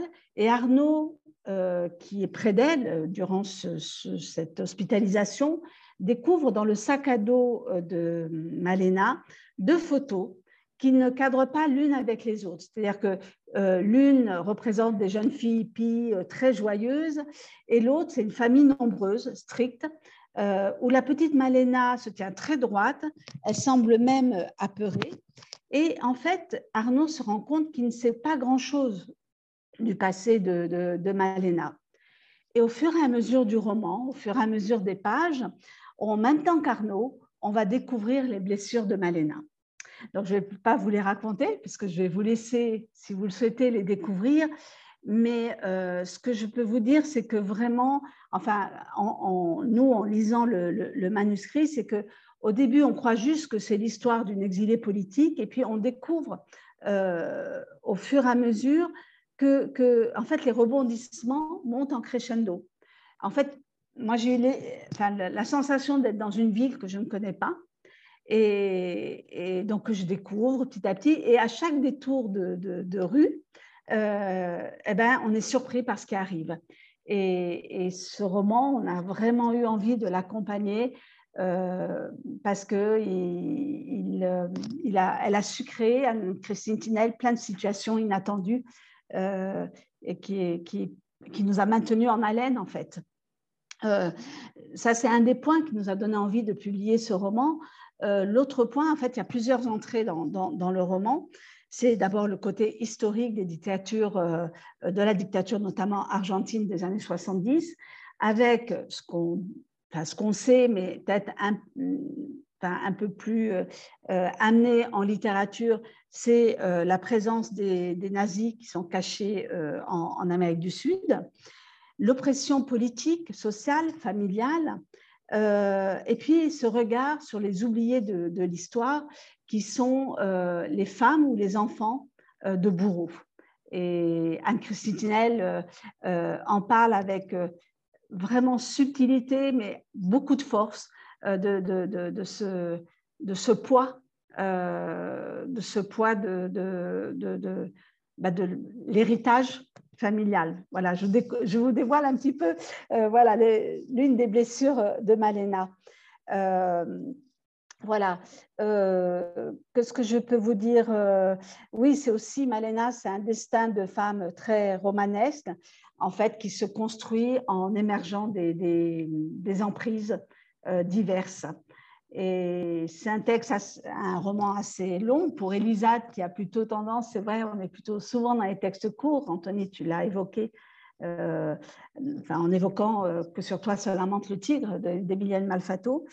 Euh, mais c'est vraiment un roman dont on, enfin, qui me semble, enfin, dans lequel on plonge et on découvre en même temps euh, ce qu'est la dictature et, ses répercussions sur, euh, sur l'être humain. Anne-Christine Tinel a vécu en Tunisie et sous la dictature du président Ben Ali, et c'est quelque chose qui l'a beaucoup marqué et, c'est vraiment quelque chose qui nourrit ses imaginaires. Anne-Christine écrit beaucoup pour le théâtre. Voilà, pour euh, le, premier roman qui me tenait à cœur de partager avec vous, euh, qui, euh, voilà, qui, vous amènera dans des, des, chemins inattendus et vraiment dans un autre univers à découvrir. Le deuxième roman dont je voulais vous parler également, qui paraît au mois d'octobre, c'est un auteur dont on a publié déjà trois romans, donc c'est le quatrième roman. c'est un auteur mauritanien et vraiment, pour nous, c'est important euh, de faire découvrir cette littérature, euh, pas très connue, mais aussi parce que la Mauritanie, euh, est, la langue écrite est essentiellement en langue arabe. Il y a peu d'écrivains en langue française. Et, avec Beyrouth, on retrouve évidemment, je ne sais pas pour ceux qui ont peut-être eu à découvrir ces livres, le, plus, le, celui qui l'a fait un peu mieux connaître en France, c'est Le tambour des larmes qui a eu pas mal de prix. Et euh, voilà, donc c'est une langue très, moi ce que j'appelle une langue saharienne, une langue du désert, avec beaucoup de poésie, beaucoup de, beaucoup de, enfin, il, tricote la langue française et de façon très intéressante et très riche. Et, moi, j'aime aussi, enfin, nous, on aime plutôt aux éditions Elisade cette, ce travail sur la langue et que cette langue devienne une, une musique, en fait, avec des notes peut-être plus particulières chez, les, chez certains auteurs ou d'autres. Voilà, alors Beyrouth, euh, Sarah, c'est Sarah est le nom de, de, l'héroïne de, ce roman. Sarah, en fait, quitte un village où elle a son village où elle a beaucoup souffert. Elle a eu un père violent, elle a une mère qui a fui le foyer conjugal en abandonnant ses filles, et donc, Sarah, décide, jeune, toute jeune fille, décide de partir à, la ville où elle, où elle va se reconstruire peu, à peu. Et, puis devenir une femme en vue euh, en, vendant, en vendant ses charmes. Euh, sa grande maison est un lieu de fête, de, de, des musiciens animent les soirées, euh, des femmes légères. Euh, en fait, avec Sarah, euh, Beyrouk aborde aussi tous ces personnages qui lui sont chers et qu'on retrouve dans tous ses romans, qui sont des personnages très, comment dire, marginaux, marginalisés dans la société mauritanienne, qui sont les prostituées, les homosexuels. on retrouve aussi dans, dans, dans, Sarah un petit mendiant qui est vraiment un portrait extrêmement émouvant et touchant de, ce de, ce que peut vivre un, jeune mendiant qui est obligé là, de rester dans la rue et de tendre le bras pour avoir quelques, quelques, voilà, quelques pièces pour nourrir, pour aider sa mère qui est sourde muette. Donc, Sarah évolue plutôt bien, femme libre, indépendante, et on lui annonce que sa mère est, est, mourante dans une oasis euh, pas très loin. Donc, malgré la rancœur qu'elle a pour sa mère, elle, elle, se rend dans cette oasis. En fait, cette oasis est un, un lieu étrange. Euh, euh, c'est un endroit où règne une, secte, euh, on va dire de l'ancien temps, des religieux, mais qui prônent la non-violence et des religieux plutôt soufis. C'est une secte qui, existe vraiment. Et pour Beyrouth, il était vraiment important aussi de parler de ces religieux qui, qui sont dans, dans, dans, la, dans la paix, dans la non-violence, dans l'échange, dans la discussion, dans l'acceptation de l'autre, malgré ses différences. Et, je trouvais enfin, je pense qu'aujourd'hui, c'est aussi euh, intéressant d'écouter cette, euh, cette voix-là euh, d'une religion qui peut être différente de, de cette violence qu'on peut percevoir. Donc, Sarah arrive, et puis le chef soufi qui, est, qui veille au respect des coutumes, qui est le sage parmi les sages, ben, on verra qu'il ne sera pas insensible à la jolie Sarah. Et, en fait, très finement, euh, ben, noue euh, cette, cette, cette liaison assez platonique, mais cet intérêt l'un pour l'autre, ce qui est assez joli. Parallèlement, euh, c'est aussi un lieu qui est convoité par euh, les politiques parce que c'est dans une euh, grande plaine et les politiques souhaitent y construire un, barrage. Et, en fait, on va voir que cette invasion politique et aussi, comment dire, cette convoitise économique va complètement euh, bouleverser toute la donne. Euh, voilà, donc on revient au thème cher à, Beyrouth qui sont la, corruption. Là, il va un peu plus loin dans son plaidoyer, hein, qui éclaire vraiment la politique qui a lieu dans cette région. il parle aussi beaucoup des inégalités dans la société mauritanienne. Donc vraiment, pour ceux qui ne connaissent pas, ce que je vois dans les commentaires, c'est vraiment un, auteur euh, euh, à, découvrir et, qui nous fait euh, vivre sa société de façon, déjà de façon littéraire. Donc je trouve qu'il y a pas, enfin c'est la plus belle façon d'aller à la rencontre de l'autre. Et, je pense que vous y apprendrez aussi beaucoup de choses sur bah, les coutumes, sur le fonctionnement d'une société, euh, et, avec beaucoup de poésie. Voilà, donc je pense que je suis même en avance sur mon temps, mais j'en laisserai un peu plus pour le prochain. Tu peux même, Elisabeth, donner une, une petite exclusivité, entre guillemets, sur peut-être un livre que tu prépares pour l'année prochaine ou en fin d'année si, euh, si, tu veux dire quelques mots peut-être. Euh, oui, oui, eh ben, alors non, non, là on est plutôt déjà dans 2023, hein, comme, euh, comme beaucoup d'entre nous. Et, et, oui, oui, j'espère que j'aurai l'occasion d'en parler à tous, tous ceux qui sont présents là. C'est le, le, roman d'une romancière donc, tunisienne qui s'appelle Aza Filali, qui a déjà publié plusieurs livres chez nous.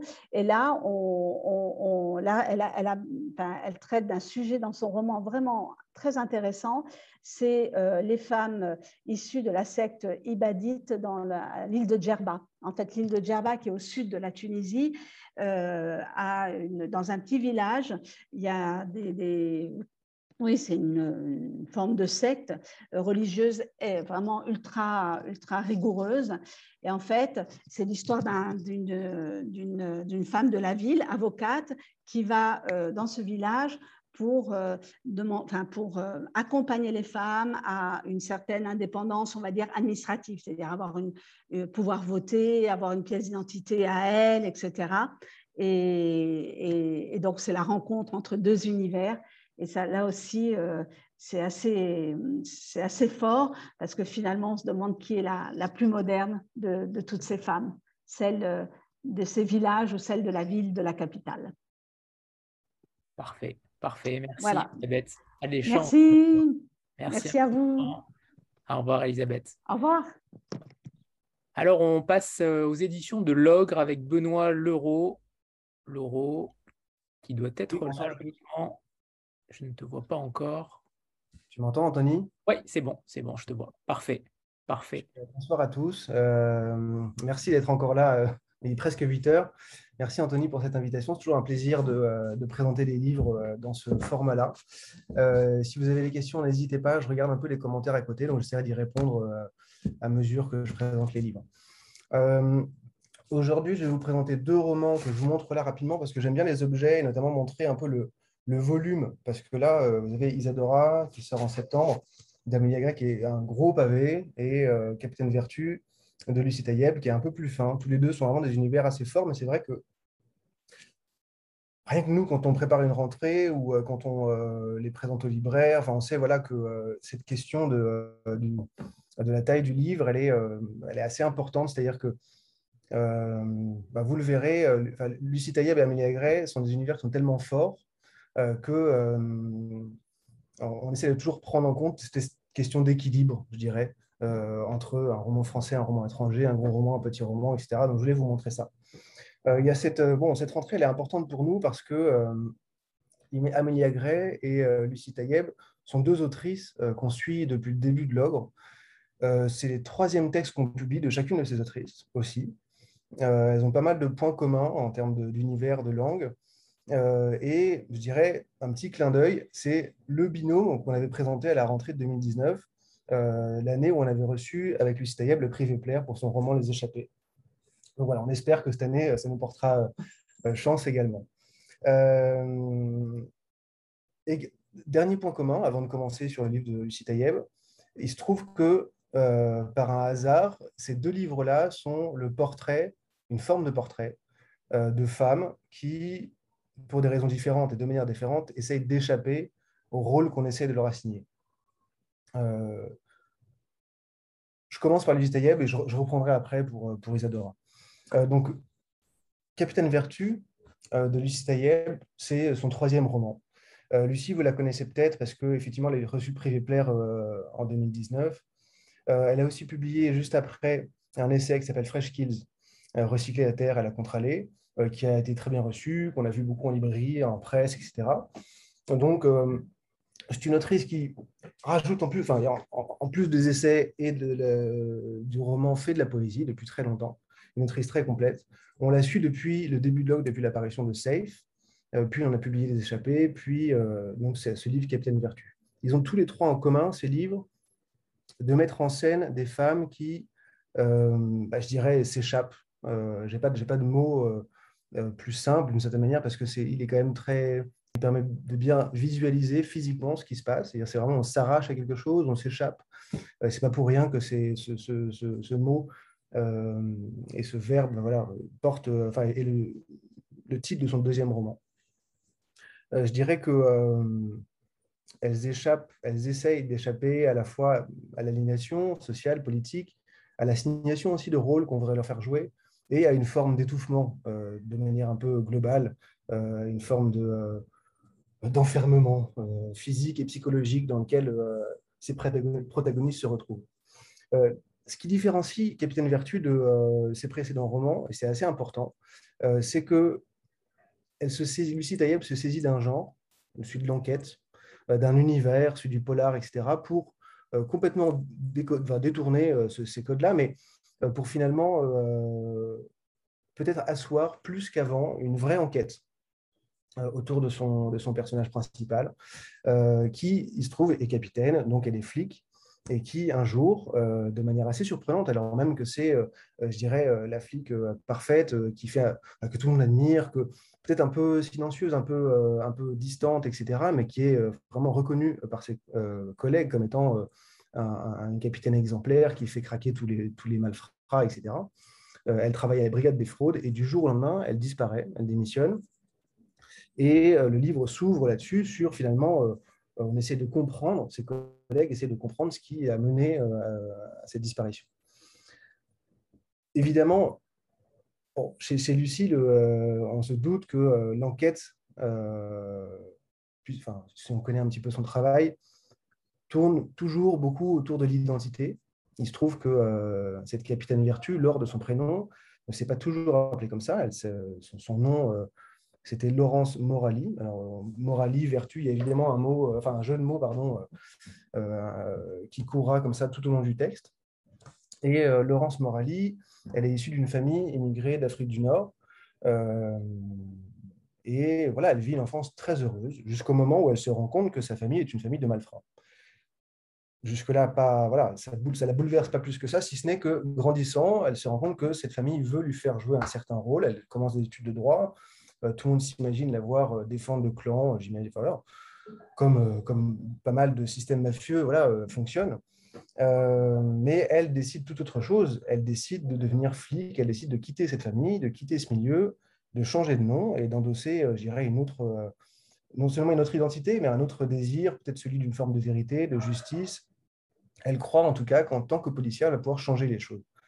Évidemment, on est dans un contexte contemporain. Euh, la police n'est pas tellement ce qu'on peut imaginer, ou en tout cas ce qu'elle pouvait imaginer. On est dans un contexte, je dirais, post-gilet jaune, euh, pré-révolutionnaire, où la police est extrêmement violente, euh, où les populations subissent ces abus et, voilà, un, système clairement répressif et sécuritaire que leur vertu n'est pas euh, une police de terrain, donc euh, c'est une policière de bureau euh, qui, se rend peu à peu compte de tout ça et qui finalement, et c'était une des clés de sa démission, finalement réalise que son désir, ou en tout cas l'ambition qu'elle avait en devenant flic, n'était pas forcément la bonne.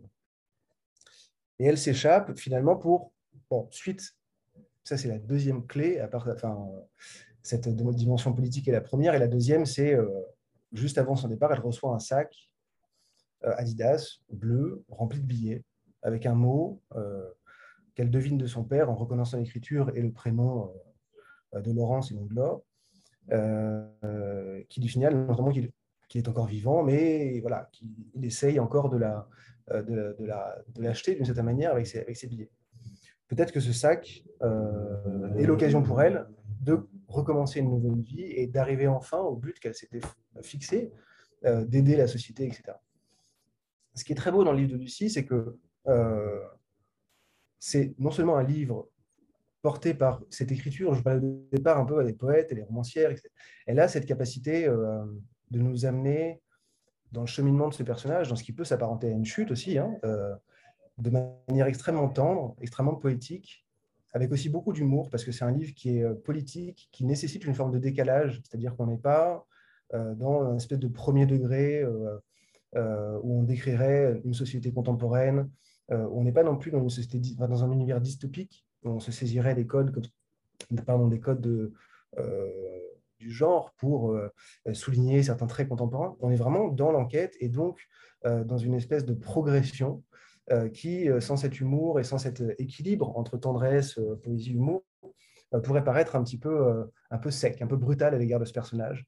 Euh, Lucie n'est pas du tout dans cette position-là. Au contraire, euh, je pense qu'il y a euh, derrière cette question, comment on fait quand on est fille d'immigrés, fille de malfrats, pour échapper à la fois au destin que la société semble vouloir faire peser sur nous et aussi échapper à l'impossibilité finalement de, à, travers l'ordre, de vouloir, pardon, l'impossibilité à travers ce métier, oui, qui est un métier de l'ordre, de réparer ou d'accéder à une forme de vérité, de justice comment on fait pour euh, trouver sa place? Quelle place on peut trouver finalement? Est-ce que c'est dans la révolution? Est-ce que c'est dans la fuite? Est-ce que c'est euh, Lucie, elle arrive à, jouer avec ces questions euh, dans le sens à nous amener à nous les poser progressivement en suivant l'itinéraire de, de leur vertu, mais sans jamais jouer avec son personnage, voilà, sans jamais mettre une distance qui nous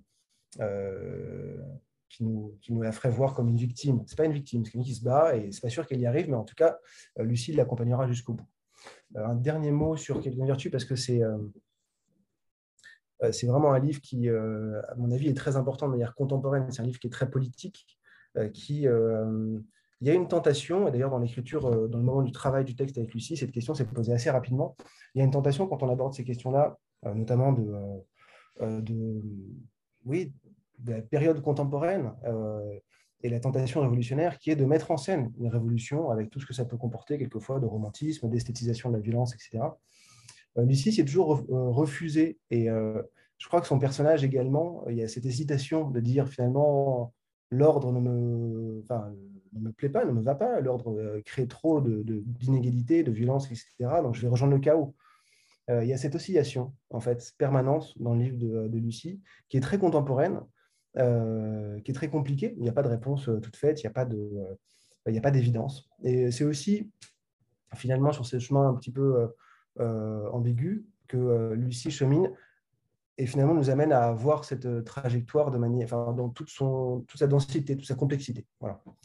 je vois que ça avance, donc du coup, je, vais vous parler d'Isadora et je vois qu'effectivement, qui mène l'enquête Je réponds juste à cette question parce qu'elle est effectivement très intéressante. J'ai oublié de dire ça. Euh, dans un premier temps, on est dans un espèce de. c'est comme si un flic posait la question à ses collègues. Euh, il y a un narrateur qui est vraiment interne à l'histoire, qui est en train de nous faire évoluer auprès de ses collègues, de son environnement, qui, va, qui nous donne l'impression que euh, c'est le flic, un des flics qui mène l'enquête. mais à un moment du livre, elle prend une liberté que moi j'adore, qui est qu'elle fait dire à son personnage J'y arrive plus. Là, ça dépasse mon environnement. Euh, donc, euh, je passe la main d'une certaine manière. Et là, il y a un narrateur omniscient qui prend la suite. Et ça jette un trouble, évidemment, parce qu'on change d'univers, on n'est plus dans l'univers du commissariat. C'est là où on accède à toutes les histoires familiales, c'est là où on accède euh, finalement au futur de son départ, parce qu'elle aura encore des liens un peu avec la police, elle va essayer de faire quelque chose de sa démission, etc. Et ce basculement de narrateur, en fait, il était évident parce que dès le départ, c'est un narrateur omniscient, mais qui tente de tenir l'enquête au sens policier. Et on voit que l'enquête glisse du policier à l'enquête familiale, identitaire, etc. Et ce, glissement est marqué par le, changement de narrateur. Euh, Amélia Gray, Isadora. Alors, je vous dis tout de suite, pour moi, c'est une étrangeté totale dans le sens où jamais je penserais faire de, biographie. Euh, moi, c'est un, domaine qui me, je prends plaisir à lire, mais éditorialement, euh, je ne vois pas ce que euh, ça aurait pu apporter au catalogue de log ou comment même j'aurais pu le défendre en tant qu'éditeur. Je, je. Et il se trouve que d'ailleurs, euh, je ne vois pas non plus ce qu'aurait pu amener Amélia Gray à écrire une biographie parce qu'on est très loin de cet univers-là, dans l'univers d'Amélia Gray. Vous la connaissez peut-être, Amélia Gray. on a publié d'elle Menace, qui est son premier roman. Euh, en 2019, donc, puis récemment 50 façons de manger son amant, qui était un recueil de euh, short stories. Parce qu'Amelia Gray, à l'origine, elle est spécialiste de. C'est une, enfin, une, autrice de short stories remarquable. On publiera euh, tous ces recueils, j'espère, dans le catalogue de l'Ogre.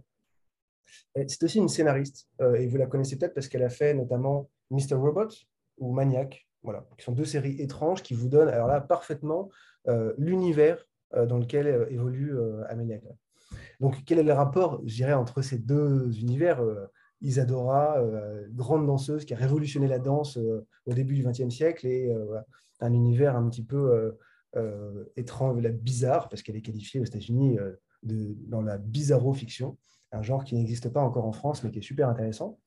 bah, je dirais qu'il y a un point commun, c'est que Amelia Gray s'intéresse déjà beaucoup aux femmes, euh, et beaucoup au deuil. Son premier roman était déjà un roman de deuil. Et pourquoi je vous dis ça? Parce que Amélie Gray, dans Isadora, elle ne nous raconte pas toute la biographie d'Isadora. Elle se concentre sur quelques mois très singuliers qui suivent en fait la mort de ses deux enfants à Paris à cette époque-là, Isadora Duncan, elle est euh, vraiment à l'apogée de sa gloire. C'est une immense danseuse qui a déjà son école en Allemagne. Elle est vraiment, euh, en France également, elle est vraiment reconnue partout. Elle, est vraiment en, passe de révolutionner euh, la danse contemporaine. Elle est mariée avec, enfin mariée, non, elle a un amant qui est Paris Singer, qui est l'héritier des, machines à coudre Singer. Donc vraiment, tout, enfin, je peux pas dire autrement, c'est une icône. Quoi. et ces deux enfants meurent dans un accident horrible qui est qu'ils tombent dans la Seine euh, parce que le chauffeur de la voiture a oublié de serrer le frein à main. Et donc la voiture tombe dans la Seine avec les deux enfants et la gouvernante. Euh, S'en suivent 100 pages, parce que le livre s'ouvre sur l'annonce d'une euh, une brève de presse qui annonce ça. S'en suivent 100 pages absolument extraordinaires où en fait on comprend tout le travail qu'a voulu faire Amelia Gray. On est dans une espèce de huis clos, un petit théâtre d'ombre où tout, le, tout Paris, y compris le, toute l'Europe, vient au chevet d'Isadora dans une forme de voyeurisme immonde pour, d'une certaine manière, peut-être qu'elle va danser de, tristesse, peut-être qu'elle va pleurer, peut-être qu'elle va exprimer ceci, cela, etc. On est vraiment dans une, je ne sais, plus comment on appelle ça, mais une espèce de veillée funèbre dure un, petit peu longtemps, quelques jours comme ça. On va à la fois rendre hommage, rester ses condoléances, apporter des fleurs, etc., participer à quelques repas. Il y a tous les picassiers habituels, etc. Enfin, on est dans un univers, quand on commence, qui est vraiment de l'ordre du huis clos. Et grâce à Paris, c'est à l'argent de Paris, Isadora fuit avec ses enfants sous le bras, incinérés dans une, dans une boîte, et va, euh, je vous dis ça, on est en, en, avril 2013, euh, non, on est en juin 2013, donc on est vraiment, 1913, euh, pardon, on est vraiment à quelques mois de la, première, de la Première Guerre mondiale, et elle va en Méditerranée, entamer un voyage de quelques mois à travers toute la Méditerranée, dans ce qu'on imagine un élan de fuite, de, pour se reconstruire, pour se retrouver, voilà, on ne sait pas. Euh, et s'ensuit voilà, tout le roman, donc du coup les 600 pages restants, c'est ça, c'est ce voyage en Méditerranée qui va permettre bien sûr à Amélia Gray de faire quelques allers-retours euh, sur le passé d'Isadora, son histoire, sa relation avec sa sœur, puisqu'elle est partie avec Elisabeth, sa sœur avec qui, euh, voilà, qui participe à la construction de son empire avec le mari de sa sœur, etc. elles vont en Grèce, en Italie. Vraiment, on est dans cette espèce d'ambiance un peu la Stéphane Zweig, euh, de bruissement, de créativité et en même temps de début de fin du monde. Enfin, c'est très très étrange comme ambiance. C'est une ambiance qui, qui, est assez connue, on va dire, en tant que lecteur. Moi, j'ai l'impression d'avoir beaucoup lu ça, euh, mais qui appartiendrait peut-être plus à une littérature des années 30 ou j'en sais rien. Et une ambiance très euh, contemporaine qui est celle de l'écriture. Parce que moi, pour tout vous dire, je ne connaissais rien du tout à Isadora Duncan avant de lire ce livre. Euh, évidemment, depuis, euh, j'ai lu sa biographie qui s'appelle Ma vie, qui est publiée chez Folio, euh, d'autres livres comme ça, mais je dirais que ça, me restait un personnage quand même assez, assez étranger. Et d'ailleurs, cet, épisode de deuil n'était pas le meilleur, sur le papier en tout cas, n'est pas forcément le meilleur épisode pour comprendre un personnage, parce qu'a priori, on le voit dans sa position la plus, la plus loin du réel, puisque dans le cas d'Isadora, elle danse plus, elle est euh, euh, la plupart du temps en réalité, ou en tout cas en fuite, etc. Enfin bon, bref, le plus loin possible de ce qu'elle représente dans l'imaginaire collectif. Et pourtant, en fait, Amélia, c'est ça qui est très très beau, par, bon, d'abord sa qualité d'écriture, parce qu'elle va poursuivre ce qu'elle sait faire, à savoir les très courts chapitres. Donc on a une succession de très courts chapitres qui alternent l'histoire d'Isadora dans son voyage, l'histoire d'Isadora avant, avec sa sœur, avec sa famille, avec la danse, etc. Euh, il y a cette alternance de courts chapitres. Il y a aussi l'alternance de langue, où elle va piocher dans la langue anglaise du début 20e et dans la langue contemporaine euh, des, euh, plein d'éléments pour faire un mélange qui lui est totalement propre et qui va donner une chair incroyable à cette autrice, qui pardon, à cette artiste, Isadora, qui est muette, qui n'exprime rien de ses sentiments. Elle n'est que corps, elle n'est que corps souffrant, que corps jouissant. Pour vous donner quelques exemples, elle peut pas, dès qu'un médecin vient la voir pour, euh, pour la soigner ou pour comprendre ce qu'elle a, parce qu'elle passe la plupart de son temps en réalité au départ, elle veut, voilà, elle transforme cette relation médicale en relation de séduction. Elle veut absolument coucher avec lui. Euh, il y a chez Isadora cette espèce de pulsion de vie de je veux me saisir de n'importe quoi, quelle que soit euh, la personne, le lieu, l'événement, me saisir de tout ça pour revivre, pour, retrouver mon corps, retrouver mon désir de danser, etc.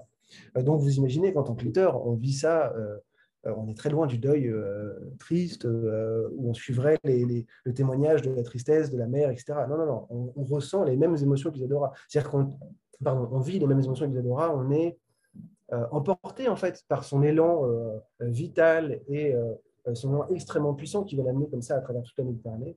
Et je trouve que c'est vraiment une réussite incroyable de ce point de vue-là. C'est-à-dire que c'est certes un roman sur le deuil, on ne peut pas faire l'impasse. Les trois mois, c'est vraiment trois mois, elle va faire le deuil de ses enfants. Et la vie d'Isadora, c'est une vie tragique. Je ne sais pas pour l'anecdote, le livre ne va pas jusque-là, il s'arrête euh, à, son retour euh, en, à son retour en France, mais euh, elle meurt, par exemple, étranglée par son écharpe qui se prend dans, la roue d'une voiture. Toute la vie d'Isadora, ce n'est qu'une tragédie terrible. donc, on est là-dedans, on ne peut pas le nier. Mais je ne sais pas pourquoi, on est porté par une tendresse, par une espèce de folie, par une vitalité qui fait que non seulement on oublie euh, cet univers triste, mais en plus on ressent, nous, en le lisant, euh, une vitalité également incroyable. Voilà. Et ça, je trouve que c'est un talent dingue euh, pour un éditeur comme Log qui aime bien les choses qui peuvent, qui peuvent être dures, qui peuvent être violentes, qui peuvent être un peu étranges, etc. c'est tout, tout ce qu'on recherche en permanence. c'est la manière dont on peut s'approprier ces thématiques et par le biais de la langue, par le biais euh, de la, bah, richesse des personnages, etc., de, la fiction, euh, finalement avoir un autre regard dessus et vivre, euh, je dirais, de manière presque sensorielle ce qui se passe dans ces textes.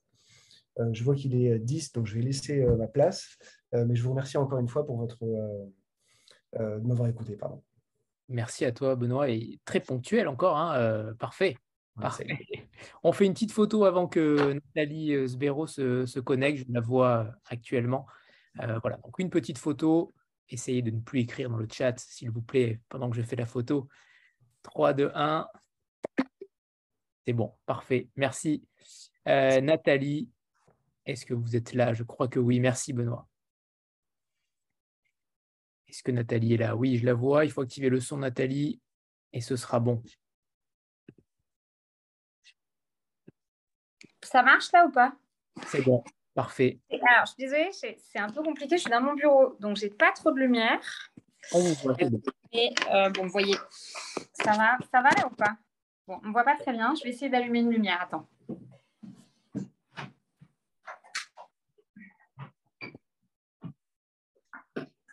Donc, Nathalie Sbéro qui, euh, qui dirige euh, la partie littéraire. Qui dirige, les éditions de l'Olivier. Mais non, mais qui maintenant qui dirige toutes les éditions de l'Olivier.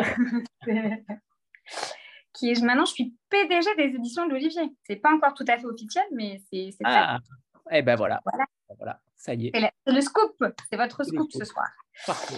Euh, c'est très bizarre parce que moi, je ne vois pas les autres. Donc, j'ai l'impression que je parle à des gens qui n'existent pas. Ah, mais si, mais j'en reconnais. Ils sont là, ils sont là. Voilà, oui. Je suis désolée, moi j'ai besoin de voir à qui je parle, sinon je trouve ça très bizarre. Alors bonsoir à tous. Donc, eux, personne n'intervient, il n'y a pas de son, euh, les gens, je ne les entendrai pas assis. ah voilà, je Ah voilà, d'accord. je verrai des petits mots passer. D'accord. Parce que c'est un peu bizarre. On a perdu l'habitude hein, de, parler tout seul dans son bureau. Moi, j'avais euh, j'avais repris l'habitude de parler avec des vrais gens dans des vraies salles. Bon, bonsoir à tous. Alors, je vais essayer en 20 minutes, même si j'ai la réputation d'être très bavarde. Je vais, essayer de, je vais essayer légèrement. Je vais essayer de vous présenter la rentrée de l'Olivier. Voilà. La première chose à vous dire sur cette rentrée, c'est que comme l'année dernière, on a souhaité qu'elle soit, et puis, au fond comme l'année d'avant, euh, depuis quelques années, depuis que je suis revenue à l'Olivier, parce que vous savez que j'étais à l'Olivier de 2004 à 2013, ensuite hein, je suis partie pour euh, aller chez Rivage, où je dirigeais la collection de littérature étrangère.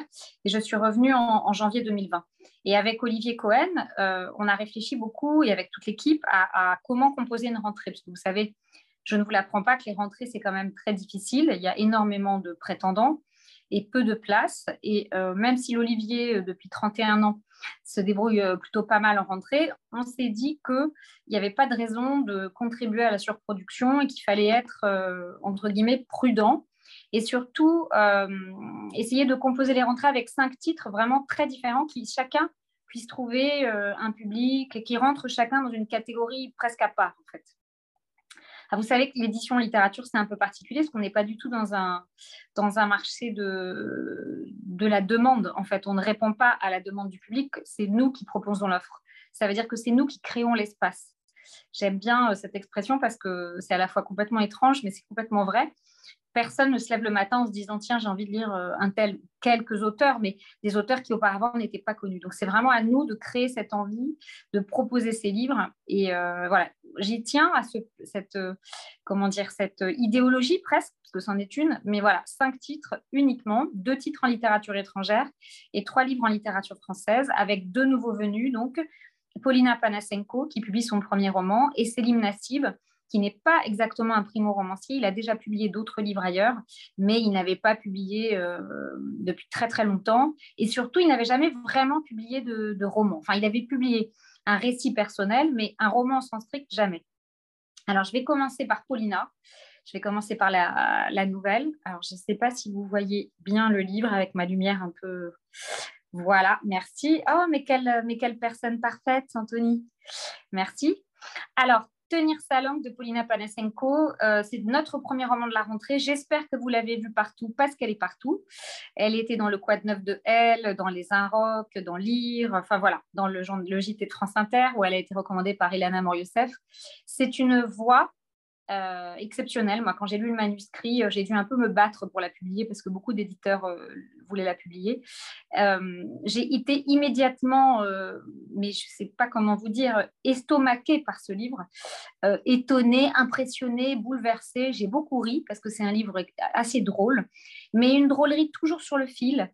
c'est très rare d'arriver à être drôle et en même temps émouvante et en même temps impertinente et en même temps extrêmement pudique. Alors, de quoi parle Tenir sa langue? C'est un roman, euh, mais un roman très autobiographique. Le roman parle d'une jeune femme qui s'appelle Paulina et euh, qui a décidé de retrouver son prénom. En fait, quand elle est arrivée en France très jeune, parce que c'est comme ça, parce que son père et toute l'administration française a cru bien faire, elle a été appelée Pauline. Donc, en fait, le livre démarre sur ça, démarre sur, sur une scène un peu de rage où Paulina veut redevenir officiellement Paulina, puisqu'elle est d'origine russe. Et à la maison, elle est Paulina, et partout ailleurs, elle était Pauline. Cette espèce de dédoublement qui commence, j'allais dire administrativement, mais qui évidemment est beaucoup plus intime, euh, beaucoup plus intime que ça. Et donc, Paulina va en quelque sorte essayer de trouver sa voix, de trouver sa langue. C'est pour ça que ça s'appelle tenir sa langue, parce qu'il y a à la fois l'idée de ne rien dire et en même temps d'être tenu dans sa langue, voyez, d'arriver à tenir sa place au, bon endroit, enfin de la trouver, d'être au bon endroit. Et donc c'est un va-et-vient ce livre euh, entre euh, la France et la Russie. Et ce que j'ai trouvé formidable, c'est que c'est un livre évidemment sur des problématiques qu'on a déjà lues, hein, l'immigration, la difficulté de l'intégration, mais euh, la plupart des livres qui parlent de ça se passent en France et racontent les années difficiles, notre j'allais pas dire notre intolérance parce que bon, on n'est peut-être pas un pays très accueillant, mais enfin quand même, moi-même je suis d'une famille d'immigrés, ça se fait bon an, mal an. Mais en fait, le livre, s'il parle de ça, il parle d'autre chose. Il parle de ce que j'évoquais, c'est-à-dire ce dédoublement, puisque Paulina est en même temps complètement elle-même en étant russe et complètement elle-même en étant française.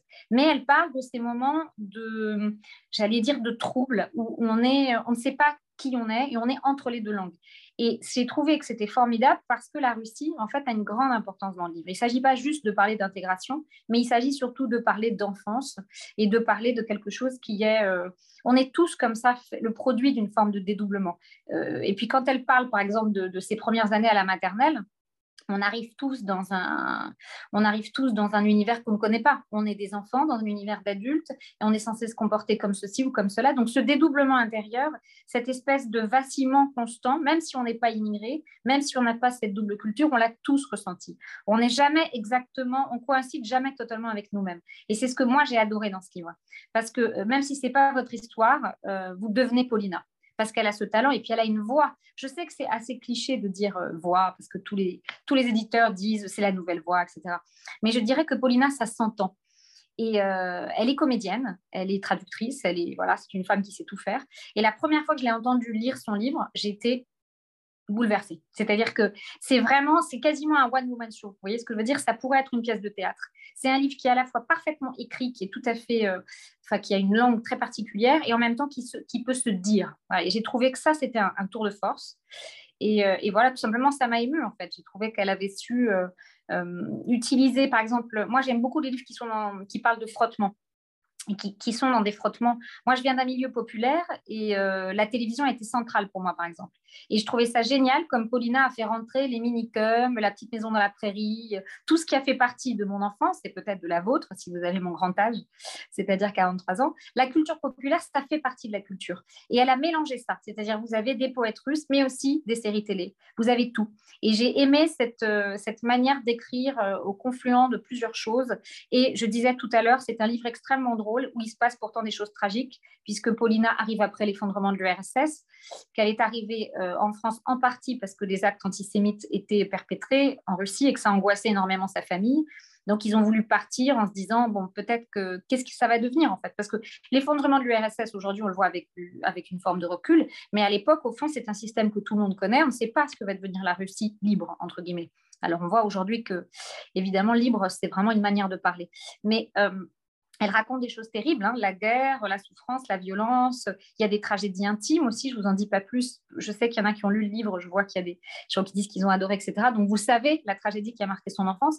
Mais tout ça est raconté avec une réserve, avec une pudeur et une drôlerie incroyable. Elle a un sens de la comédie exceptionnel. Voilà.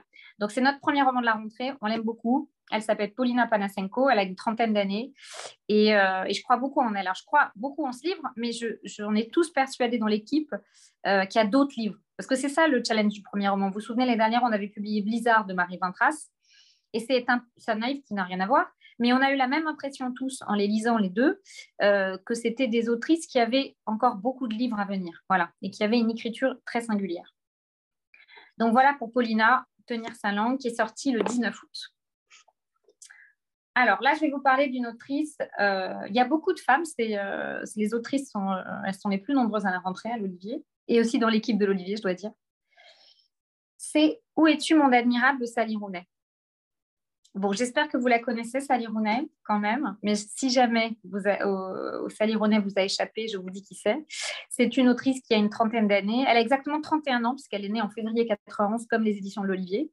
Euh, elle a connu un succès euh, phénoménal avec son précédent roman Normal People, qui s'est très bien vendu en France. On a dû en vendre, je ne sais pas, plus de 60, 70 000 exemplaires sur les deux formats. Mais dans le monde, c'est plus de 3 millions d'exemplaires. Donc, c'est vraiment un, voilà, c'est un phénomène, comme on dit je n'aime pas particulièrement employer ces mots clichés, mais on peut dire que Sally Rooney, c'est l'autrice britannique euh, de Grande-Bretagne où elle la plus vendue dans le monde après J.K. Rowling. C'est vous donner une idée un peu du phénomène.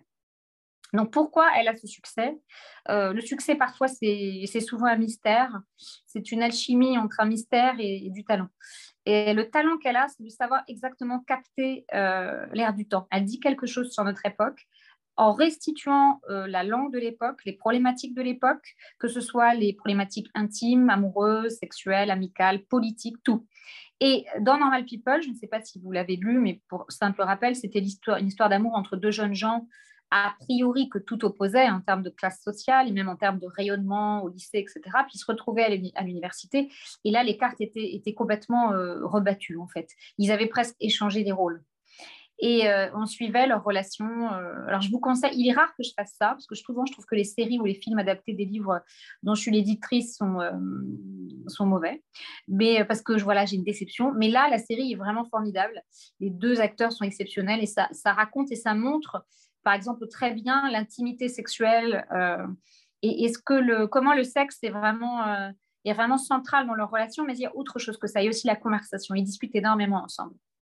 Je vous dis ça parce que ce sont aussi des thèmes qui nourrissent Où es-tu mon admirable? Mais euh, c'est un peu, c'est un livre qui est beaucoup plus ample dans sa thématique. Ça parle de quatre personnages euh, Alice, Eileen, Félix et Simon. Et ces quatre-là vont s'aimer. Alors, euh, Alice et Eileen sont de grandes amies, ce sont les meilleures amies et elles vont chacune tomber amoureuses de Simon et de Félix et avoir des relations un peu complexes avec ces deux, garçons-là. Au centre du livre, il y a une correspondance. Donc apparemment, avec, depuis Cher Connard, on sait que le roman épistolaire est à la mode. Mais au centre du livre, il y a une correspondance par mail entre ces deux jeunes femmes et elles parlent de tout, c'est-à-dire des détails de leur vie quotidienne, de leur vie sexuelle, de leur amitié, mais surtout elles répondent ou elles essaient de répondre à la question centrale du livre comment fait-on pour trouver de la beauté alors que le monde euh, est en train de s'effondrer? Alors qu'on parle de réchauffement climatique, il y a le retour du populisme, il y a cette angoisse constante que tout ce qui était euh, pour nous des choses, euh, vous voyez, on a vu par exemple la loi contre l'avortement aux États-Unis. Alors, elle ne parle pas directement de cette loi, mais on voit bien que chaque, chaque année, avec le Covid, etc., tout ce qui nous semblait des évidences, à chaque à chaque fois, tout est remis en cause. Et comment on fait pour vivre et pour trouver de l'air dans un monde où on est en permanence asphyxié partout, à la fois par la surinformation, par, une forme de disparition euh, de l'art et de la culture dans la vie quotidienne? Alors, pas nous, si on est réunis ce soir, c'est bien que c'est quelque chose qui nous lie, mais on sait très bien que l'enseignement de la littérature à l'école, etc., tout est combat, si vous voulez, pour que notre monde reste à peu près euh, comme, on, le pense respirable, au sens strict et au sens figuré, mais il faut, il faut en permanence lutter. Donc, comment on fait pour euh, se lever le matin et se dire que la vie vaut le coup d'être vécue? Et c'est une question à la fois qu'elle pose avec beaucoup de profondeur et j'allais dire aussi beaucoup de légèreté, parce qu'elle a un sens de la comédie, du dialogue assez exceptionnel. Et puis elle campe les personnages avec vraiment une, très grande intelligence. Voilà. Donc c'est un livre qui est, euh, enfin c'est une autrice qui est intéressante, euh, parce que je vous le disais, elle, est dans l'air du temps, elle capte quelque chose. C'est aussi ça le travail des écrivains. Hein. C'est comme quelque part, c'est d'être à la fois des ventriloques et puis des, voyez, d'être des haut-parleurs. Il y a quelque chose de cet ordre-là. Mais euh, elle a une autre qualité que je trouve assez formidable, c'est de réactiver des modèles ancestraux. Et cette histoire de roman épistolaire, euh, et également les relations entre les, entre les gens, euh, elle met au centre du livre des choses, j'allais dire, qui sont presque obsolètes, mais, mais c'est-à-dire le temps, une forme de lenteur, une intimité réelle et profonde qui prend du temps à se construire, et puis donc l'écriture, l'art, la littérature, la correspondance, tout ce qui est à l'inverse euh, véritablement de notre monde. Et ça, c'est formidable d'arriver à être en même temps hyper moderne, hein, il y a cette idée de moderne solitude, et en même temps de réactiver quelque chose, de redonner vie à un modèle, à des, à des, à des valeurs, si je puis dire. Je suis désolée, j'aime pas ce mot, j'ai l'impression d'être Édouard Balladur, mais euh, non, mais voyez ce que je veux dire, des valeurs qui sont euh, un peu comment dire, éternelles, en fait. Heureusement, enfin, je l'espère en tout cas, que l'amour et l'amitié quand bien même le monde est en train de s'effondrer, il y a ça. Et elle dit ça à un moment, alors je n'ai pas une très bonne mémoire, mais elles se disent à un moment, mais qu'est-ce qu'on fait? Alors tout s'effondre autour de nous et nous, on, est, on, est, on passe des heures à s'écrire sur euh, est-ce que tu as envie de lui, pas envie de lui, est-ce que tu l'aimes, est-ce que tu l'aimes pas? Ben, c'est ça la force de la vie. Et il y a quelque chose dans ce livre qui est extrêmement pessimiste. elle, est, elle est pessimiste, mais il y a une force de vie, euh, un élan euh, qui est assez exceptionnel. Voilà, donc ça s'appelle Où es-tu, monde admirable? Ça marche très bien, on est content, hein, la, patronne est contente, mais euh, j'espère grâce à vous que ça va marcher encore plus et que vous allez l'aimer et le lire. Et, je, vous le dis euh, en toute sincérité, c'est mon roman préféré de Sally Rooney. Vraiment, je quand j'ai reçu le manuscrit avec Olivier, on était très enthousiastes. Et c'est toujours complexe, hein, un auteur comme ça. Quand vous avez un grand succès, vous êtes un phénomène, tout ça. Même nous, on est ses éditeurs, mais on peut se dire, bon, qu'est-ce qu'elle nous prépare Et je dois dire que là, on a été euh, à la fois surpris et en même temps épaté parce qu'à chaque fois, elle gagne en maturité, en assurance, et elle va gratter à la fois intellectuellement et esthétiquement euh, là où j'allais dire ça fait mal, mais en, tout cas là où ça, là où c'est pertinent, là où ça, voilà, ça, il y a quelque chose qui est juste dans, dans sa manière de voir le monde. Donc, Où es-tu mon admirable? C'est sorti aussi le 19 août. Alors, troisième livre sorti ce jour-là, c'est le livre d'Emmanuel Richard, Homme. Alors, peut-être que tout le monde ne connaît pas Emmanuel. Emmanuel a publié son premier roman à l'Olivier en 2014. Donc, euh, c'est quelque chose qui nous tient à cœur, je vous disais, à la fois de découvrir des nouvelles voies et aussi cette idée de fidélité, puisque euh, c'est le cas de Sally Ronet aussi. Elle est, elle est à l'Olivier depuis son premier roman. Dès 2014, avec La légèreté, Emmanuel a été tout de suite remarquée. Elle a quelque chose, elle a une singularité, elle a, comment dire, elle a un sens de la précision et du malaise. Euh, ce que je pense est une immense qualité quand on s'attelle au sujet auquel elle s'attelle. Elle a parlé dans ses précédents romans de sexe, d'amour, de, classe sociale. Euh, dans des intégrations notamment, elle parlait de ça, de sa trajectoire sociale, de son, de son, statut un peu de, transfert de classe. Et elle aime bien, je disais que, que Sally est, grattait. Euh, alors là, c'est gratter vraiment, euh, elle ne fait pas semblant de gratter, Emmanuel. ce livre est euh, ce qu'on appelle un livre un peu clivant. Soit les gens l'adorent, soit les gens le détestent.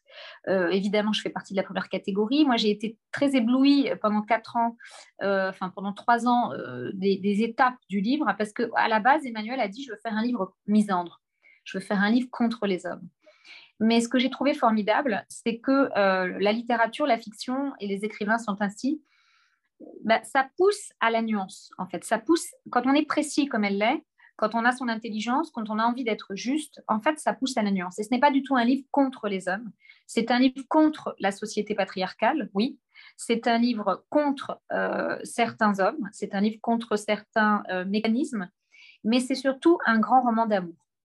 C'est un roman qui est un grand cri de rage euh, et d'indignation, mais qui se termine par un éloge de la tendresse, de la douceur et une envie, c'est vraiment important, de réinventer les rapports hommes-femmes. Puisque le féminisme d'Emmanuel, ce n'est pas un féminisme militant, c'est un féminisme, euh, comment dire, engagé, mais il est d'abord par la fiction, par les personnages qu'elle incarne, par, euh, par l'écriture. Donc, vous allez voir, la première partie, il y a vraiment deux parties dans le livre, deux temps dans le livre. La première partie, il y a presque l'écriture classique. On a l'impression de rentrer dans un conte. Euh, une jeune femme, Léna, rencontre un, homme très séduisant. Et en fait, c'est comme dans les contes, je vous le disais, c'est un ogre. C'est un ogre qui a tous les atouts de, de, de l'ogre, c'est-à-dire qu'il est fascinant, mais il fait peur. Et ils ont une relation. Et surtout, il y a une nuit où, euh, pendant, pendant qu'ils font l'amour, quelque chose se passe que Léna n'arrive pas à interpréter. Elle ne sait pas si c'est un véritable acte de violence ou bien si c'est elle qui a pas exactement bien exprimé ce qu'elle voulait, si c'est un jeu, si il y a une ambivalence dans cette scène et je vous la conseille cette scène parce que au niveau littéraire c'est un morceau de bravoure vraiment. Euh, et on est lecteur euh, aussi, comment dire, on est dans le doute exactement comme Léna. On ne sait pas comment prendre cette scène. On se dit peut-être qu'il n'a pas bien compris. Et puis cet homme, Aiden, il va, il va ensuite euh, s'excuser, euh, apporter des tasses de thé. Ils sont dans un château, donc euh, voilà, il apporte des tasses de thé, il est désolé, et elle y retourne. Elle revient avec lui, ils poursuivent leur relation, puis après, leur relation s'éteint. Il y a des décès, enfin il y a dix ans, peut-être un peu plus qui passent, et Léna devient quelqu'un d'autre. C'est-à-dire que au début du livre, elle est plutôt en position de faiblesse socialement, et euh, dans la deuxième partie du livre, elle est en force. Elle est PDG d'une entreprise. Elle, est, elle a réussi. Elle a, presque dire, elle est devenue un homme. Dans la société patriarcale dans laquelle on est, en général, ce sont les hommes qui dirigent. Elle est devenue un homme. Elle n'est plus exactement la faible femme. Elle n'est plus exactement dans la position de l'innocente face à l'ogre. Et complètement par hasard, en regardant les informations, en faisant défiler les informations sur son téléphone, elle se rend compte que cet Aidan a été arrêté et qu'il est accusé d'avoir perpétré des crimes euh, sur des femmes. Donc, elle se rend compte qu'en fait, c'était un prédateur sexuel. Et là, la scène que vous, vous avez lue quelques pages avant, et la scène qu'elle a vécue des années auparavant, eh bien, vous la relisez et dans votre esprit, elle travaille totalement différemment. C'est une idée que j'ai trouvée formidable pour euh, montrer que dans ce système patriarcal, euh, ce n'est pas que les femmes sont complices, mais les femmes, au fond, ont perdu leur innocence et c'est une très bonne chose. C'est ce qu'a permis MeToo. C'est-à-dire que tout à coup, des choses que nous acceptions, qu'on considérait comme normales, que personne ne remettait en cause, euh, deviennent des absurdités. Tout à coup, on se dit, mais est-ce que j'avais vraiment envie de faire ça? Et c'est pour moi la clé du féminisme, c'est se poser la question de profondément ce que l'on veut euh, et d'exercer, en tout cas le plus possible, notre liberté. Et donc, euh, Léna va, traverser une espèce de, j'allais dire, de crise, mais en tout cas de profonde réflexion sur cette relation. Et par ailleurs, elle va se souvenir d'une autre relation. C'est pour ça que je vous disais tout à l'heure, c'est un livre où il y a vraiment une rage contre les hommes, une colère, mais aussi une envie de réconciliation et la possibilité de la douceur. Quelque temps après avoir rencontré Aidan, elle rencontre Gwyn. Et avec Gwyn, elle a, une, enfin, elle a oui, une histoire d'amour qui n'a rien à voir. Déjà, Gwyn est impuissant c'est-à-dire qu'il est sexuellement impuissant. Donc, il est obligé de trouver sa puissance ailleurs et de trouver des manières de faire l'amour qui ne sont pas, euh, j'allais dire, orchestrées euh, comme d'habitude. Et ça impose qu'il ait un rapport au corps de l'autre totalement différent. Et il y a des scènes de sexe dans la partie avec Gwyn qui sont exceptionnelles, de finesse, d'intelligence et puis euh, même de sensualité, parce que on voit bien que quand les hommes, entre guillemets, ne sont plus des hommes les femmes changent de rôle et euh, tout est redistribué, les cartes sont redistribuées. Et c'est ça qu'elle voulait montrer là. Il finit par, euh, il finit, par euh, avoir des érections et, ils finissent surtout tous les deux à jouir, par jouir. Et c'est très important ça, parce qu'il ne s'agit pas juste de sexe, bien sûr, il s'agit de ce, que ce dont je parlais, c'est-à-dire être en correspondance avec son désir, c'est vraiment exercer sa liberté, c'est être complètement soi. Et c'est ce qu'elle montre dans ce livre. Donc, il y a, euh, je parlais tout à l'heure un peu pour rire de Cher Connard et du roman épistolaire, mais euh, si vous avez lu le livre de Despentes, je trouve que c'est très intéressant de voir ce qu'une femme d'une autre génération, elle a à peu près 20 ans de moins, 15-20 ans de moins que Virginie Despentes, euh, fait après Despentes, après King Kong Theory, parce que c'est un livre qui est nourri de ça, qui a été nourri qui est nourri par le féminisme radical, et pas que, enfin par tous les féminismes. Mais qu'est-ce que ça donne quand on a un écrivain de fiction? Et quand on a la nuance, l'intelligence et, euh, la précision d'Emmanuel Richard. Voilà. Donc je vous conseille, vraiment j'ai envie que vous lisiez. Je sais que c'est un sujet qui peut, euh, enfin bon, vous l'avez compris, moi évidemment je suis féministe, mais je peux tout à fait comprendre qu'on n'en puisse plus de ce sujet, qu'on n'en puisse plus de, euh, voilà, qu'on ait envie de quelque chose d'autre. Et Emmanuel, dans ce panorama, elle présente vraiment autre chose, justement parce qu'il y a ces deux il y a ces deux courants, c'est-à-dire cette tentation de la colère et aussi cette tentative de la tendresse. Et puis surtout, parce que j'en parlais tout à l'heure, c'est vraiment un travail esthétique, c'est un travail d'écriture. La première partie est écrite dans une langue euh, vraiment quasi classique, euh, et la deuxième partie est dans une langue plus saccadée et dans une langue beaucoup plus euh, nourrie de rap, nourrie de. Il vous verrez dans la deuxième partie où elle marche dans la rue, et la phrase suit les pas. Donc, c'est assez impressionnant quand même en termes d'écriture, tout ce qu'Emmanuel arrive à faire. Voilà. Et je trouve que c'est, on parlait de, de Sally qui est un écrivain de son époque, elle a aussi ça, Emmanuel, euh, d'être complètement de son temps, mais sans être euh, en inventant quelque chose, vraiment, en ayant une réflexion véritablement esthétique sur comment parler aujourd'hui des relations entre les hommes et les femmes à l'intérieur de l'espace du roman et de la fiction.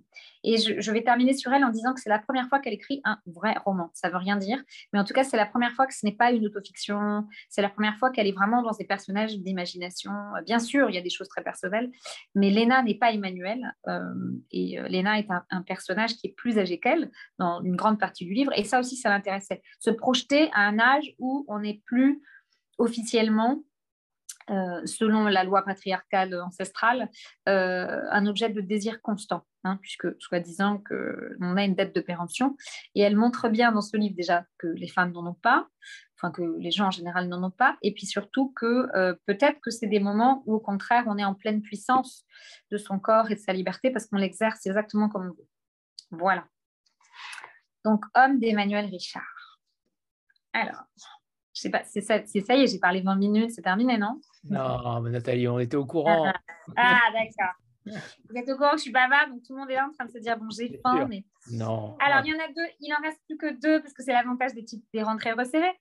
Alors, tout à l'heure, je vous ai dit qu'il y avait deux nouveautés, deux nouveaux, nouvelles voix, de nouveaux auteurs dans la maison. On est très contents et fiers de publier Paulina et aussi Céline Nassib, qui a, euh, lui, plutôt 75 ans que, que 30 ans.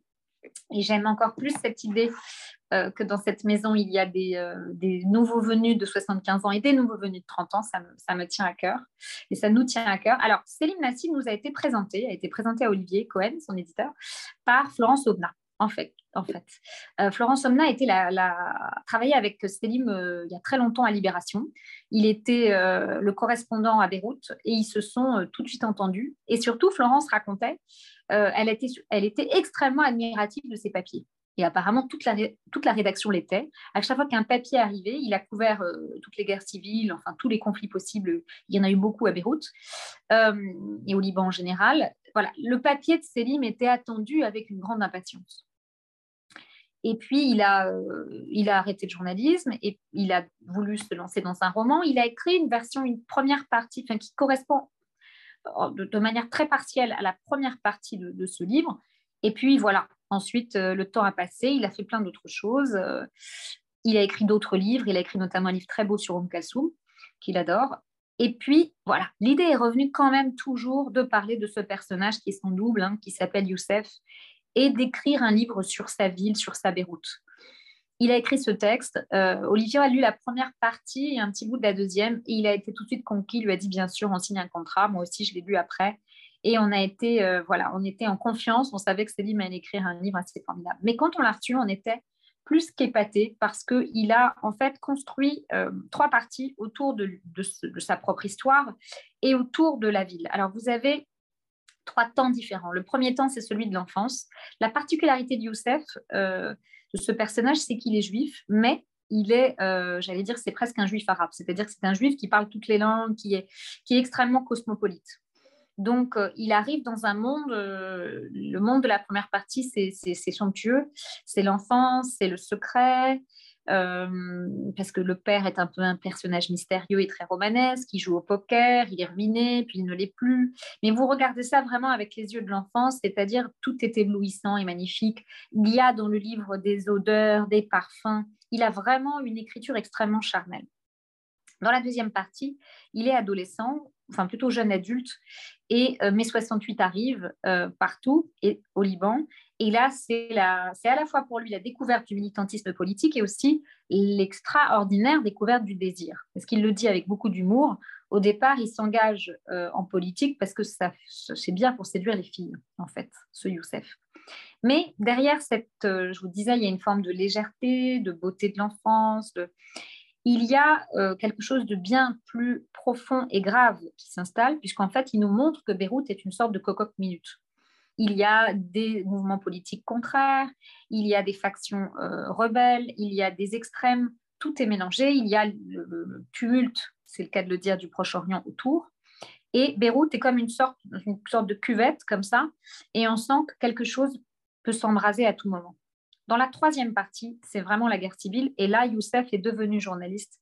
Et là, Selim a énormément utilisé son expérience et sa connaissance politique.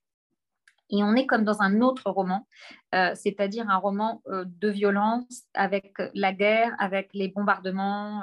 Et pourtant, parce qu'il y a quelque chose qui lie ces trois parties en dehors du personnage de Youssef, c'est l'écriture qui est magnifique, extrêmement romanesque.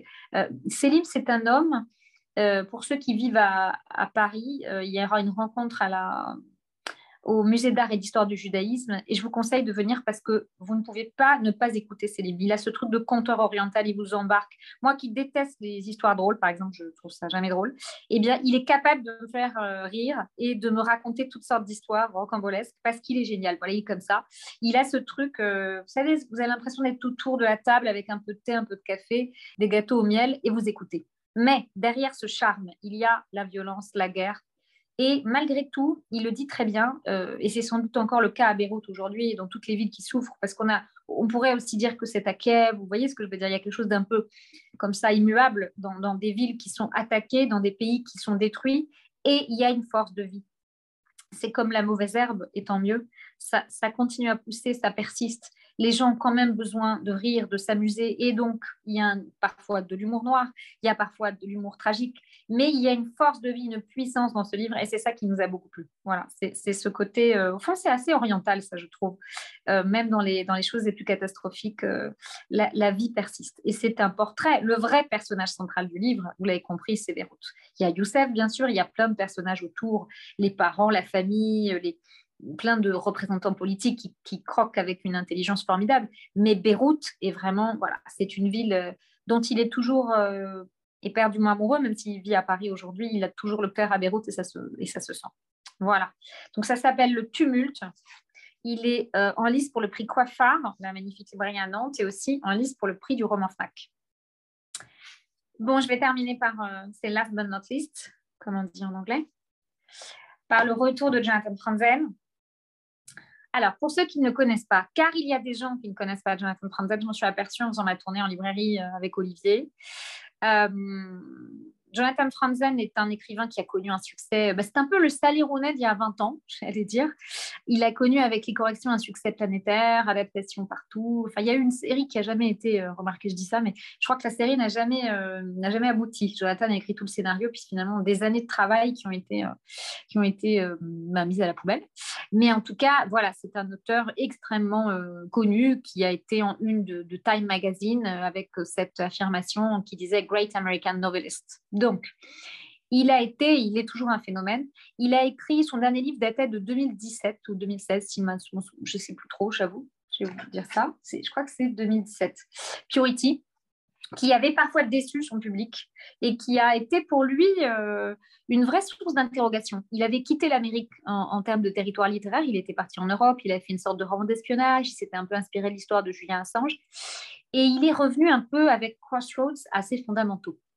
Alors, pour vous dire, le projet euh, assez incroyable de Crossroads, c'est le premier volume en fait d'une trilogie où il va suivre pendant euh, trois tomes et, toute la, famille de Brand et surtout l'Amérique des années 70 à l'ère Trump. C'est comme, je vous disais, c'est un retour aux fondamentaux pour lui, mais c'est un projet qui est très ample parce que l'idée, sans doute, que l'élection de Trump a été pour lui une sorte de moment pivot en tant que romancier. Il s'est dit comment on en est arrivé là en fait, comment il est possible qu'on élise un homme dont, euh, enfin, je ne vais pas vous, enfin, j'imagine qu'il n'y a pas de pro-Trump ce soir, mais comment on peut élire quelqu'un de si incompétent euh, qui était euh, dans des émissions de télé-réalité, qui est une espèce de caricature de ce qu'il y a de pire en Amérique? Comment c'est possible qu'un pays qui, qui, quelque part est un peu le pouls du monde, hein, quand même, en tout cas dans le monde occidental.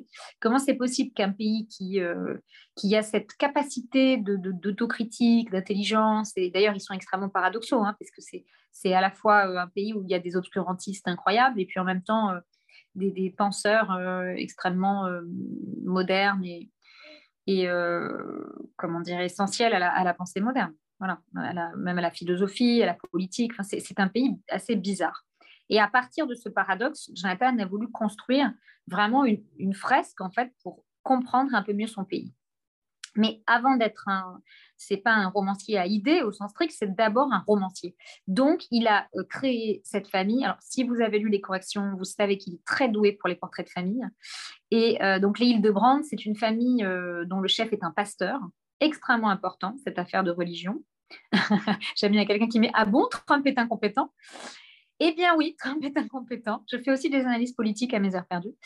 Euh, donc, le pasteur Hildebrand est le chef de famille.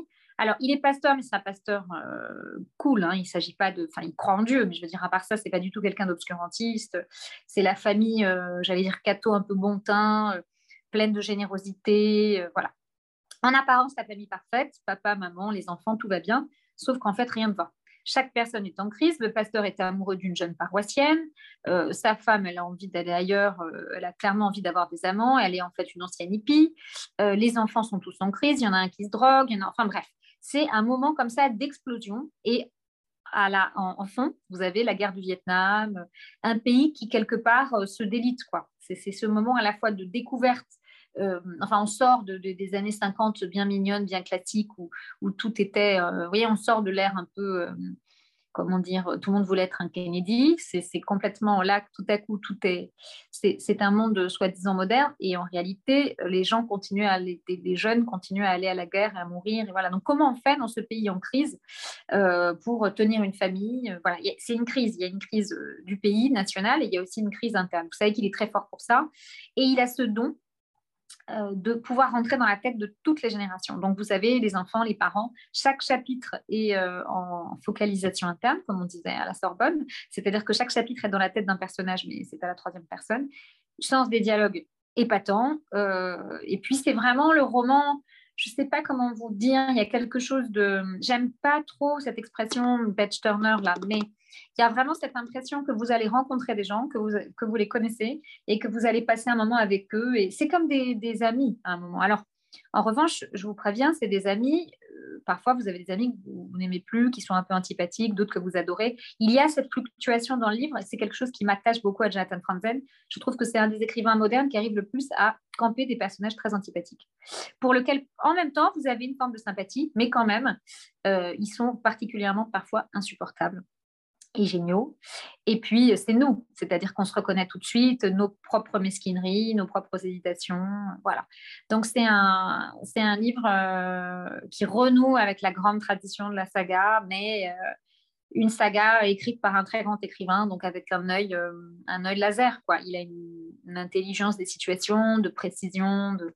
Ce que je vous disais sur le fait qu'on se reconnaît, il a, il a vraiment ça. Il sait comme personne euh, décrire ces moments de crise. Voilà. Donc, c'est Crossroads de Jonathan Franzen. Hop. Et ça sort le 23 septembre. Alors, Céline Nassib, c'est sorti le 26 août. Euh, Crossroads sort le 23 septembre, puisque Jonathan sera un des invités d'honneur du festival America. Et je me rends compte que je ne vous ai pas donné les noms des traducteurs des deux livres étrangers, donc c'est une grave erreur. C'est le magnifique Olivier de Paris qui a traduit euh, Crossroads. Je dis magnifique parce que c'est un des très grands traducteurs. On parle jamais de lui, je ne sais pas pourquoi. Parce que, déjà parce que son éditrice l'oublie, mais pas que, parce que sans doute il traduit pas des livres spectaculaires. Mais en fait, traduire Franzen, c'est parfois dix fois plus difficile que traduire des livres spectaculaires.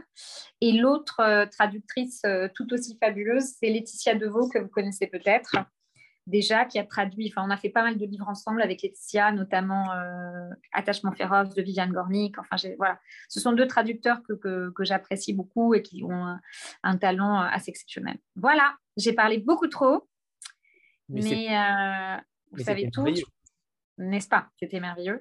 Et vous savez tout sur la rentrée littéraire de l'Olivier. Alors, je ne sais pas si c'est possible que vous, si vous avez envie de poser des questions, si, voilà, n'hésitez pas. Moi, je suis. C'est ouvert, bien sûr. Ceux qui veulent poser des questions, n'hésitez pas. Si vous avez envie de poser des questions, pardon, il y a, je sais pas quoi sur l'écran. Vous pouvez les écrire, je crois qu'elles m'apparaissent. Il y a des questions ou pas? Non, pour l'instant, il n'y en a pas. Bon, les gens disent merci, mais de rien. Je vous en prie, merci à vous. Merci à, tous les éditeurs, à toutes les éditrices euh, qui ont été euh, présents ce soir. Et mmh, on vous retrouve jeudi et dimanche prochain avec donc deux nouvelles rencontres avec Marila Chimichkova. Je vais, je vais essayer de m'entraîner pour le dire d'ici là. à, chez Agulo Édition, ça sera jeudi, ce jeudi-là à 19h. Et ensuite, jeudi prochain, Leila Bouerafa chez Alari Édition, qui ont deux merveilleux romans également. Et je vous donne rendez-vous donc à tous si vous souhaitez vous connecter, c'est le, le moment. Voilà. Eh ben, merci beaucoup. Merci à tous. Et à bientôt. Au revoir à tous. Merci. Au revoir. Belle rentrée littéraire. Et bonne lecture à tous. Bon courage pour vos banquiers. Merci.